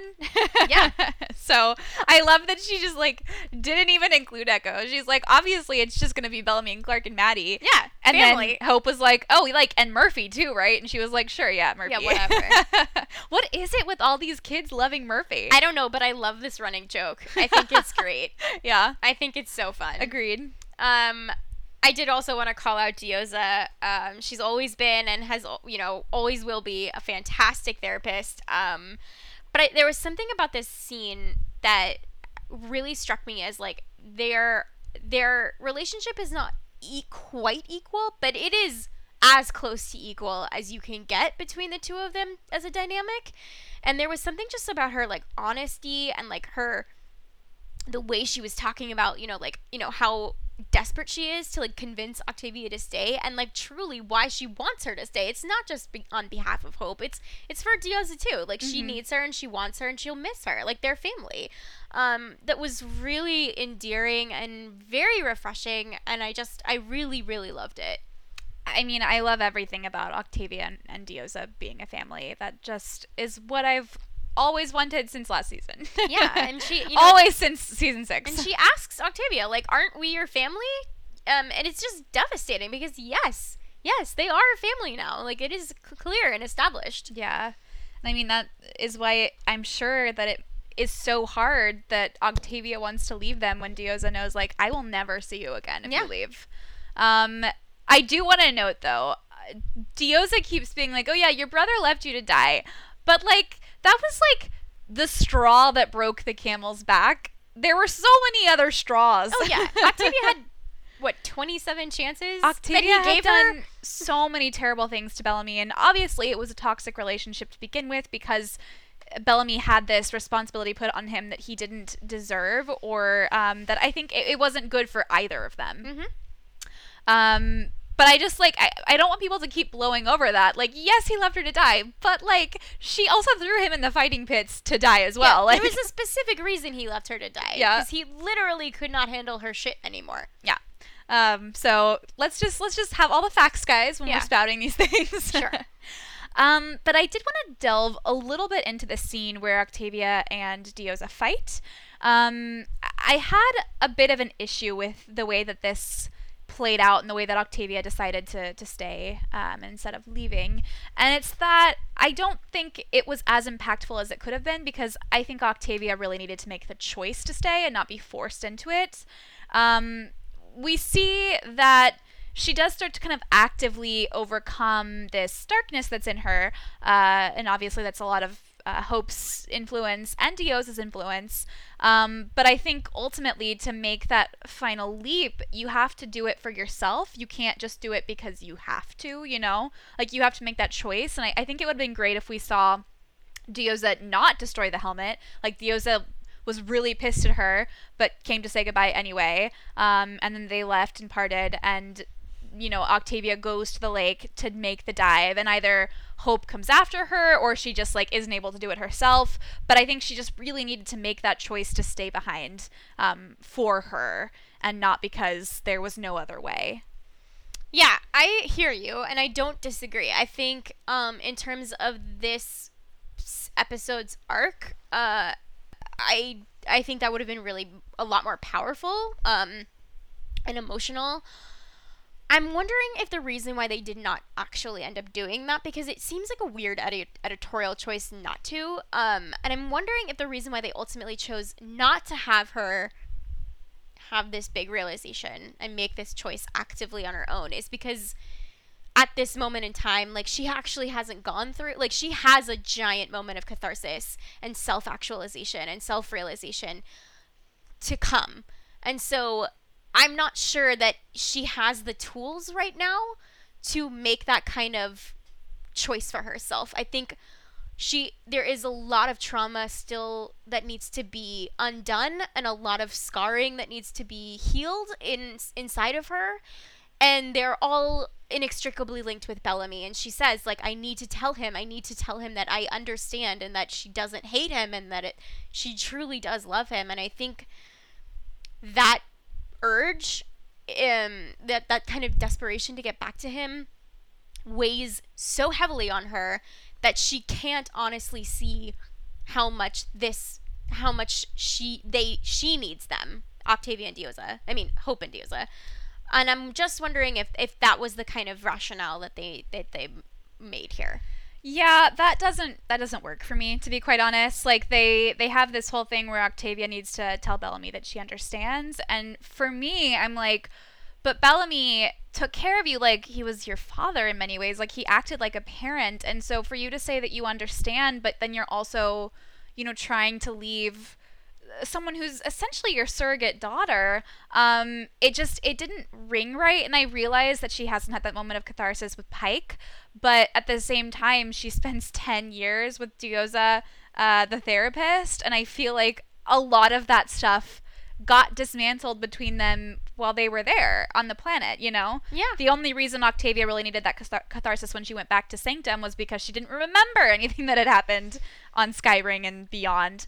Um, and so I guess for me, like Jason had been like, "Oh, motherhood's really changed Octavia in this." Like I saw him give an interview about that, and I do think that Octavia is like a mother to Hope, but I also don't think Octavia sees herself as a mother to Hope. Well, I think it's interesting because I, I, I sort of bristled against that too, but for a different, a slightly different reason, and that I don't think Octavia's her mother.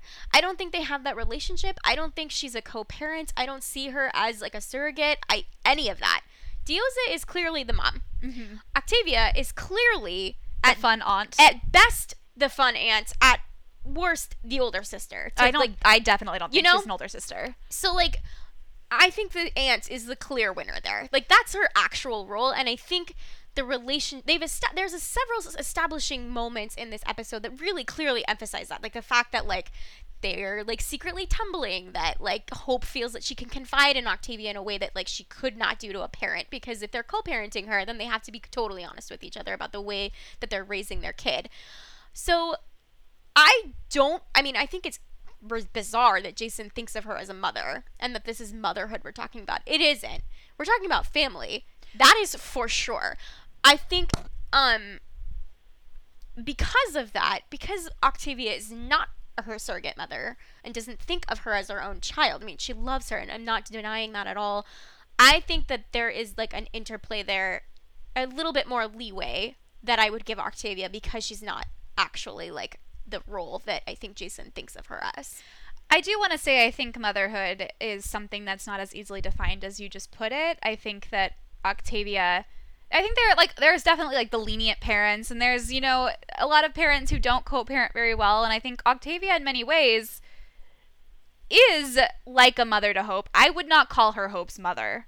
Um and I I also think that Octavia doesn't see herself as a mother yeah because I think Octavia doesn't have the self-esteem to believe that someone could need her in that way mm-hmm. um, even after all this time. Although I do hope that it changed from you know when she finally stopped trying to get back to Sanctum to when she was captured. Yeah. I hope that she was able to work out some of that. Um, but I do think that in some ways she is like a mother and views Hope as her person, if not necessarily like her daughter. You know? Yeah, no, I, I agree. I I mean, they she is definitely protective of her, and like she. Like I would say for me at this point, I think Hope is the most important person to Octavia, That I think that is probably even true. more so than Bellamy. Yeah. I think that's true. But I also think that like that doesn't negate the trauma and the the like psychological ruts that Octavia has. Oh, absolutely. and that a lot of them, you know, like spur her on in like weird behavioral choices that she doesn't quite understand herself, which is why I ultimately think like sh- this drive to get off planet and to like um to finally redeem herself to Bellamy and to let him know that it's okay and she understands is this like weird primal urge that like shouldn't like shouldn't be a thing anymore but yet still is um and this is just kind of the way that I'm rationalizing that. Yeah, I mean, I get that Octavia has a lot that she needs to tell Bellamy, but for me, it just would have been better if she realized the more powerful draw was that, and the way that she could honor Bellamy the most was to stay and take care of this child who is now kind of in the same position um, as she was when Bellamy was taking care of her. Yeah, I don't disagree with that. I think it would have been really, really powerful. Um, either way, glad we worked that out. yeah. Uh, I just wanted to say that I am like beyond super impressed with Marie's acting. I mean, she's always fantastic. I think she's an amazing actor, but her voiceover work when they were when she was reading the letter, um, it was really good. You know, I I have a really hard time with voiceover a lot of the time.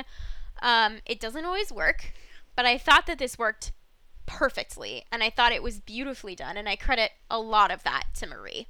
I mean, I loved this whole scene. Um, more so for me, even the footage than the voiceover. I just really loved Octavia and Hope and Diyoza kind of all settling in as a family. Um, because that, I think, is really what Octavia needed in her life Yeah. is to have a place to belong, even if.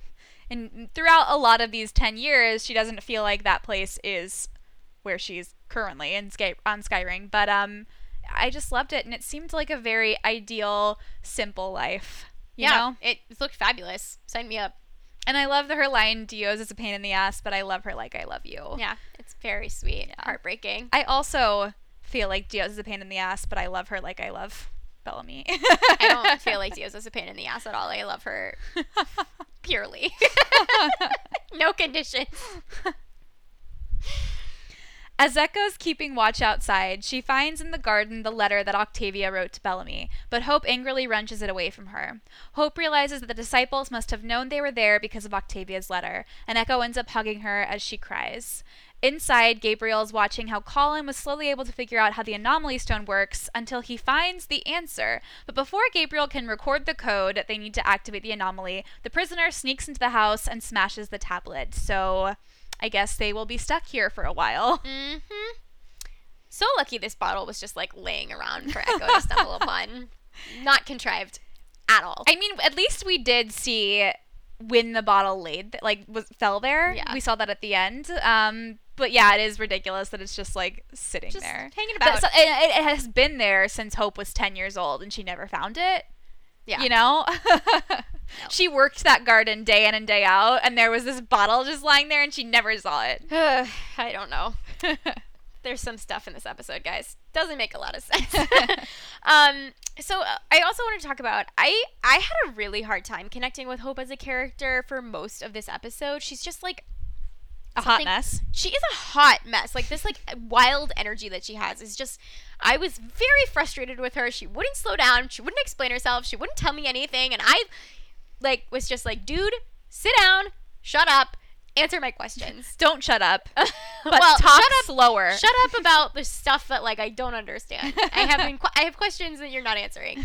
Um, and this scene was really the first time that I fully understood that like sort of like got me swiveled into her headspace and I, I finally clicked for me. And that's because this is the first time that we start to see her really process the reality that they are now in in this new situation. Um, it's it's clear that this is taking a toll on her mentally. This everything about this place is a memory trigger and reminds her of her mother and Octavia and these simpler times and you know her childhood and she hasn't had a minute most of it because she's herself been whirling around like a Tasmanian devil um to really process that and grieve for her time there and mourn her family and like miss them truly miss them um but the second that she's just forced to sit and contemplate she gets super emotional and like that's the click right is like oh, she was doing this on purpose. She was like running around because she did not want to dwell on this. And that makes a lot of sense to me. Yeah, I mean, what you got to think of is like for her, she didn't see her family for 10 years, and yet in the span of you know, days probably, she saw both Diyoza and Octavia again, and she, you know, sort of kind of betrayed Octavia, but I don't think I, that Octavia would even say that. Um, and so she's got to be like holding in so much trauma just from seeing them again. Absolutely. And and having them so close, but she still can't get to them, Yeah. which is devastating. yeah.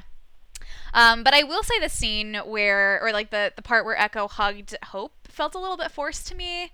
I just, I don't know. I don't really see Echo as like the comforting Hope or the comforting um, hug type. Yeah, this is another one of those examples where she's just like a little off flavor, like a little bit off from the echo that we know. Um, and again, I could rationalize this and say like, I don't know if maybe this is like her spy instincts kicking in, where she's just doing whatever she needs to do to stabilize the situation. And Hope is very volatile and has been very aggressive toward her, and any kind of connection she can make with her or get her to trust her a little bit more is for the good. I could rationalize it that way. I don't necessarily know if that's where they were going with this. I think where they were going with it is Hope and Echo are connected in a way now because they're both extremely desperate to reach someone on Bardo. Um, and they'll both do whatever it takes to get there. totally. I just don't sense. think they like fully made that connection in this episode. I agree, and which is why I'm like it. It makes more sense to me that like her like spyness is like at play here. I don't. yeah, but I don't true. like thinking of Echo that manipulative. manipulative. I know it's hard to think of her that way, but she was trained that way. She was trained that way, but I do think a lot of that it hasn't been dismantled entirely, but it's been softened for sure. Oh, 100%. She's come a long way. Um there's some uh was this voiceover? This was like a, yeah, this was a voiceover from Colin uh, on his memory drive. yeah, he um there's this like voiceover of this poem by by Percy and Mary Shelley called Mutability. Just want to say this is apparently the poem that he was saying over and over again every day. He was like obsessed with this one poem. Yeah, as he's like trying to crack the code. Mhm. Yeah, yeah, yeah. Um, and so I just wanted to like take a couple of seconds and talk about this poem because it's really interesting. Um, the reason why I say that it was by Percy and Mary Shelley is because it is attributed to Percy, but many of Percy's poems were also written by and collaborated with Mary, his wife, before he cheated on her and dumped her while she was pregnant with their child, and then the child died, and she wrote Frankenstein. Um, just some backstory there. Percy, Percy Shelley. I thought she wrote Frankenstein when they were on that like retreat. She was inspired by that, but Ah. it was after all of these events. Gotcha. Um, yeah, he was a philanderer and serious philanderer. First, of I all, did know that. She but- was like born. She was like born into this really wealthy family. It was like born of her life. This like romantic poet came by, like totally deflowered her. They ran off together, eloped. He was like a wandering philanderer. She was like, "Fuck you." Uh, oh shit, I'm pregnant. There's like all this drama that happened. She miscarried. The baby died. That's why um, Frankenstein is also called the afterbirth because it was like the next thing that she birthed after the Mhm. baby. Anyway, beyond that, that was an aside. that was an aside for anybody who didn't didn't go to English 101. but I digress. so, this particular passage is quoted in Frankenstein, and it, it occurs right when uh, Dr. Frankenstein, because it's the Frankenstein is the doctor, not the monster. Uh, when the doctor is climbing up the Swiss Alps and happens upon the creature for the very first time since he created him, and it's basically the precise moment when his he has to face um, the consequences of his previous actions face to face, and it's really the first time where he has to like deal with his own flaws and his past mistakes. he made his bed and now he has to sleep in it. Yes, so I think that's um, particularly interesting to be overplaying um, as Colin is like figuring out the code and the anomaly that is about to introduce this whole world of time pirates that we were about to get to. And the other thing I wanted to say about this is. Aside from the uh, usage in Frankenstein, the poem itself is very, fa- very, very famous. Um, and according to Wikipedia, the poem has themes of transformation and metamorphosis, and is the transitory and ephemeral is about the transitory and ephemeral nature of human life and the works of mankind, which I think thematically works beautifully both in this episode but also the hundred Yeah. and also Octavia. The It- Hundred and Octavia are both very mutable. and they have will. a lot of metamorphoses and a lot of transformation. Mhm. Um, and I do think this like idea of the ephemeral nature of humanity and like the works of mankind in general is very relevant to this idea of uncovering this new kind of technology and like the abilities that are gifted to humankind and dealing dealing with things that you should not meddle with. Speaking Yes. of time travel. okay. Um, Literature lesson over. so yeah, we see so Colin actually discovers how to work the anomaly stone and he rushes upstairs and he sees the anomaly kind of rise out of the lake. Um and that's it. That's all we see from Colin. But we know that Colin either one and most likely didn't leave this planet or two less likely left the planet but then returned at some point. Uh-huh. But he definitely died here on this planet because his body is here, obviously. So, what happened past him seeing the anomaly rise out of the lake? I just, I want to know so badly because if he had discovered how to work the anomaly, why wouldn't he have used it? You know what I mean? Well, maybe he did use it. Maybe it brought people there. It's possible. Well, I mean, I think it, it's, I, I wonder, I guess, if he died as soon as he opened the anomaly because, like, people from Bardo came over and just killed him. That's what I was assuming. You think so? Yeah. Um, and if that's the case, like, how did they know? Maybe they get like an alert every time the anomaly opens. Like, I just I feel like the code that he's stuck in either brought them to him or like they clearly know how to work this whole thing. So there must be like a some kind of link there. well, yeah, that's true. That is true. Like, what code was he putting in? Because we thought last season that them putting in the code on Octavia's back activated the anomaly, but what it really did was bring hope to them. Right. So I was assuming that the code he he put in brought the time pirates to him. Yeah, but like, did he just stumble upon some random Time Pirates code? That just seems like that doesn't quite fit with me. Like, I feel like there has to be more to the story I- here. I I'm mean, like, there definitely is more to the story for here. it. I'm piecing very very vague pieces. I was like, Gabriel, don't stop. Gabriel, don't stop. You don't need a pen. Just keep watching.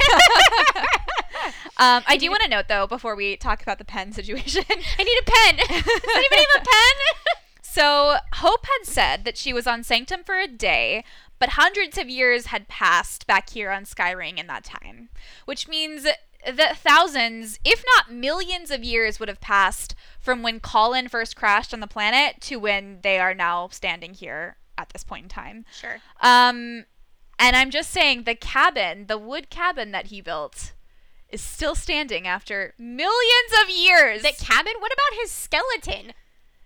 I mean, yes, that's true, but his I, clothing? I, I you still think, think, his bomber jacket? okay, people can be mummified and like last for that long, but you know what can't?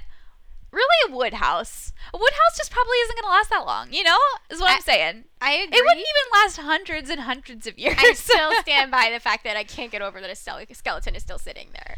Well, and I guess too, With like clothes. Where did these skeletons come from that the prisoner dug up, or or uh, were they even buried? Like, where did he get all these dead corpses? I mean, like they said that he had dug them up for company, but I don't know if that's actually true. well, and if he had, is there like a cemetery around here that he knows about? Like, where did they come from? be more like a mass grave than a cemetery. I don't think it would be a mass grave because I it, I feel like these people died one at a time. I doubt they were all like dying together. Um, like we saw like with the time pirate lady, it was buried in the tomato patch. You know, like just like random places. It seems they have been buried. Sure. Um, and I don't understand how he found them. yeah, it's another mystery. We'll just add to the pile. um, which brings us to uh, not MacGuffin number two, which is this. So first we had the piece of paper, which we have all established. Like the first time around, fine, it got waterlogged, whatever. Second time around, rubbing this piece of paper for absolutely no reason, it got us nowhere. Third thing, we work really hard. We retrieve, we meet Colin, we get the memory drive, we put the memory drive into the tablet, and then Bozo leaves leaves it there inside the cabin to get a pen, and then it gets smashed into smithereens. So again, I say, what was the point? Yeah, it was just I think a way to give the episode more plot. It was a lot of jerking around. Like they jerked us around a lot to gain almost no ground. We, yeah, we gained no ground, and no it- ground. we kept like being like, "Oh, we have a way off." Oh no, we don't. Oh, we have a way up. Oh no, we don't. And now, Like you can't play that game three times in one episode. That's a lot. I really do not think they're gonna get off until this prisoner gets off. Well, I mean, clearly at this point they can't do this anymore. Like they can't like fake us out one more time, or I'm gonna riot. Maybe he can find a a working tablet somewhere on that planet. yeah, and it's also really lucky that he just happened to bring that tablet with him. Mm-hmm. And then, unfortunately, Which was waterproof, but not What- I was just gonna shatterproof. say, it was waterproof, but not shatterproof. It's easily the easiest shattered, the most easily shattered tablet I've ever seen. Yeah. Like it just like broke in half. It was sugared glass. Yeah. Yeah.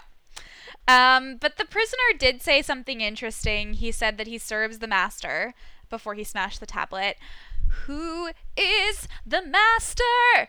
Is it Cadogan and here we go. Again. or Cadogan's descendants?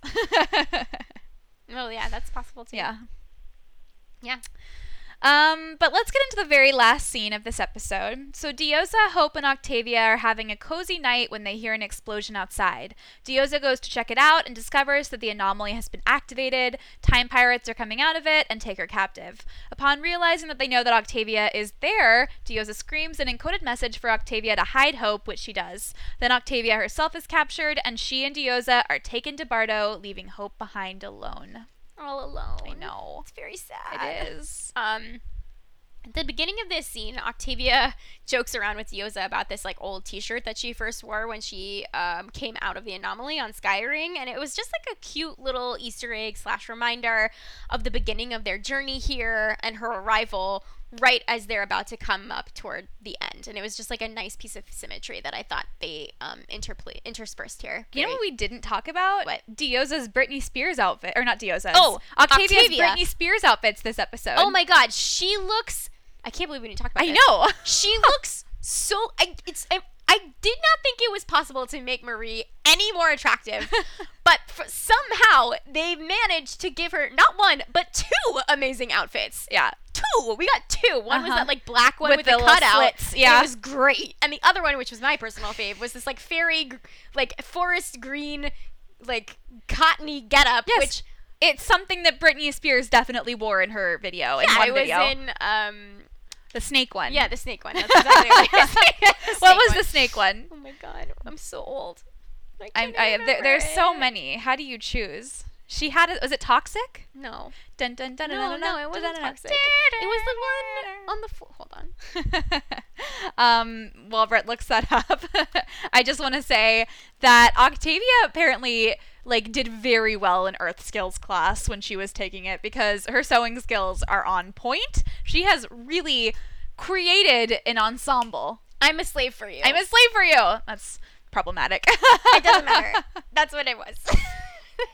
So yeah, loved it. Can't believe we didn't talk about it. And her ponytail, the the triumphant return of what I dubbed the murder pony back in season four, which isn't the murder pony anymore, but I still really love it.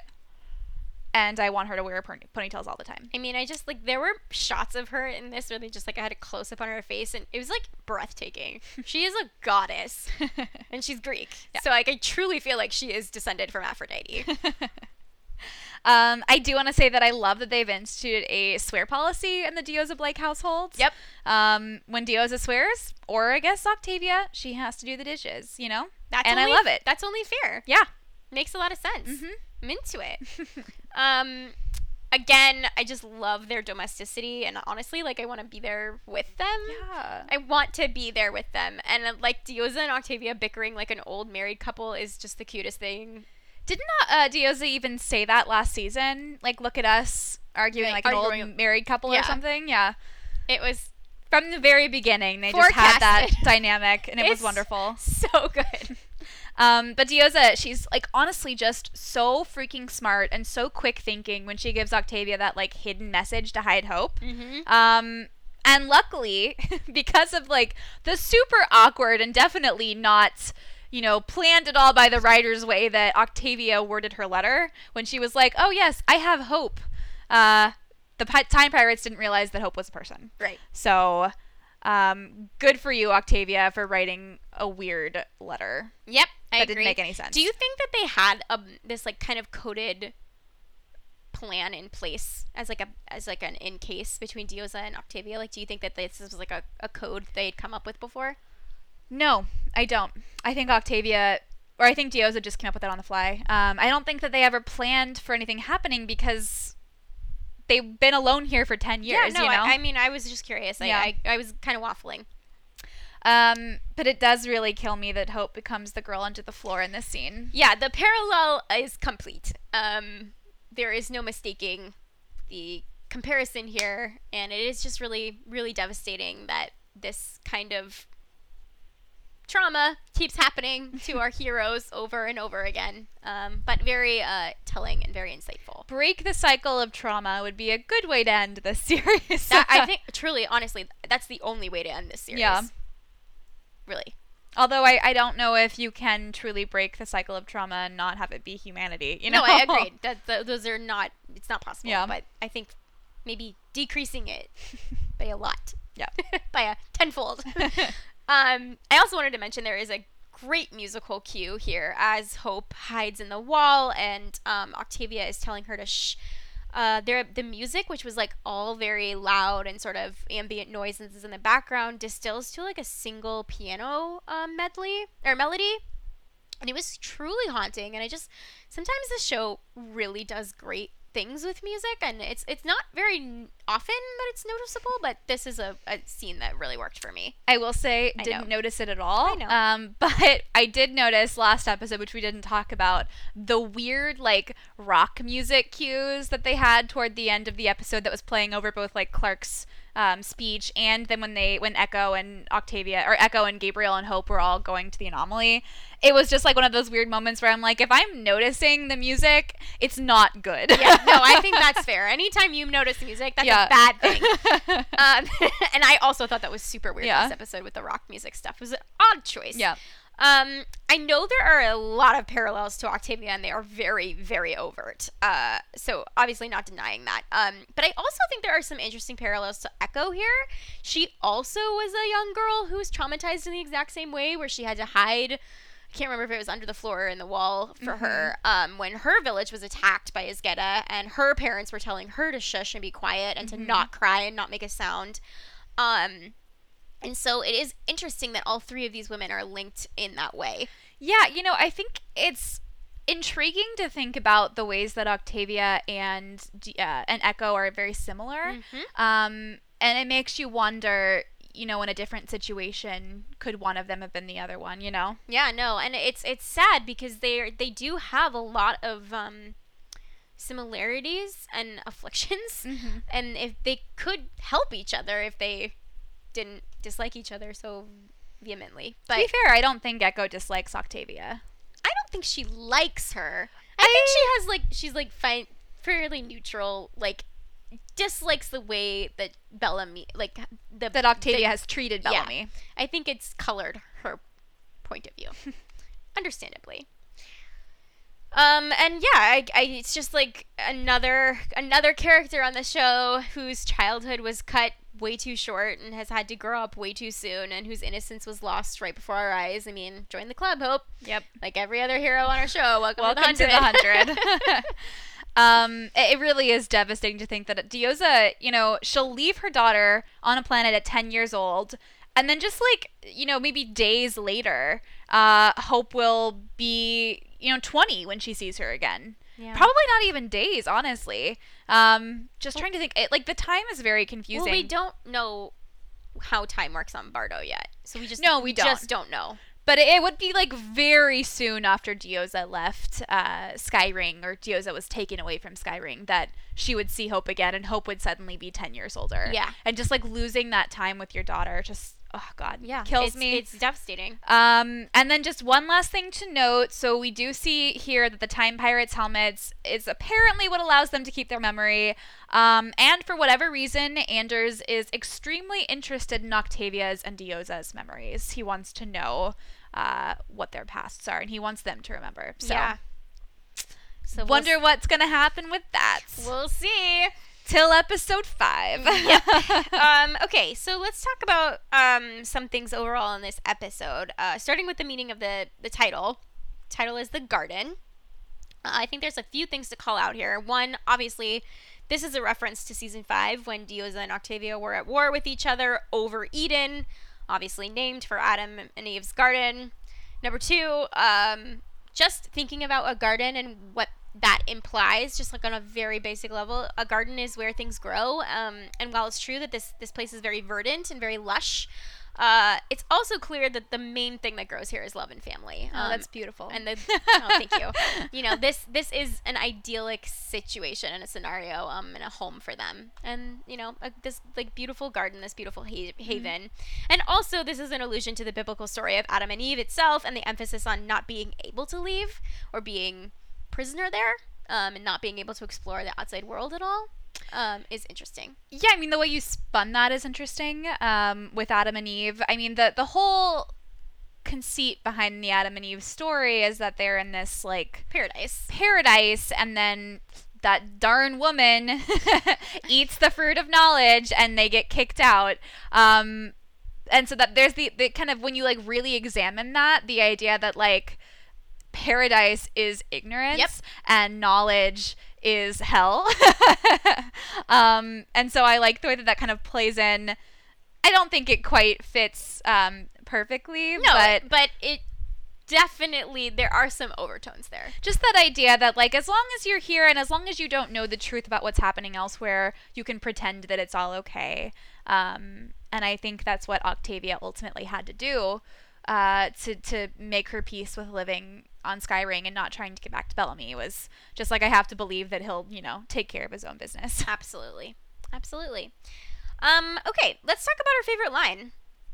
yeah let's do that Oh, you want me to go first? Uh, no, I can go first. Okay. Um, so my favorite line is obviously a Diyoza line, and it is just when she is introducing Octavia to Hope, or really introducing Hope to Octavia, and she says, "This is Octavia, my friend," and just I don't know, it's been like forever since someone even called Octavia a friend, and I really just love their relationship. And like when she said that, I was just I grinned. It was just wonderful. It was so sweet. Absolutely. And, you know, um, to bookend that, my favorite line was, Aren't we your family? Because we start, they're friends and they're friendly. And by the time we get to the end of the episode, they are true family. Yeah. And it was a beautiful It journey. and I'm so sad that they're not together anymore. oh my god. Um, what was your favorite scene? Um, this was hard, but I think my favorite scene it was like a part of a scene and it was Octavia's voiceover scene with like the family montage that we see. That just made me very happy and they just seemed very settled in their life and like they were finally at peace, which, you know, is what I want for all of the characters. A hundred percent, and I thought that was a beautiful scene too, and that was definitely a, a top scene for me. I also picked a partial scene. Um, this was a very jumbled episode, and there were not like full scenes that I truly loved all of it. Um, but I did particularly love the Becca scene. Um, and the parts with Becca, I always want more Becca, and I just thought that was really fun to watch. And watching Gabe watch Becca was delightful. yeah. So, next episode is 703 False Gods. In this episode, Raven faces an unexpected threat, and Clarke must keep the peace among opposing factions in Sanctum. Um, and I did just want to say here it, False Gods feels like another kind of title that we should have seen before on the 100, Yeah. or that we really could have seen before based on previous episodes. Um, so, again, I just want to be sure that they are doing something new with this. And I'm curious. I'm assuming the false gods things is going to be about the primes. Um, and I don't know how that's all going to play out, but I, I just want it to be fresh. yeah, I want it to be fresh too. Also, False Gods is a Taylor Swift song. There you go. Just Maybe that's that what it's there. named after. What's the false gods song about? uh, her relationship like with her boyfriend Joe and how they like are basically worshiping each other and it's like their own they're creating their own religion about their relationship. Beautiful. It was. It was a great song. It's a great song, guys. Um, okay, that's our episode. Uh, you can find us. Uh, you can email us at skaicastkru at gmail.com. That is S K A I C A S T K R U at gmail.com. You can also tweet at us at Skycast, and you can tweet at us at our own Twitter accounts. I am at bpearlman89. And I'm at Sarah R. McCabe. And that is our episode. So until next time, guys, may we meet again. May we meet again. Bye.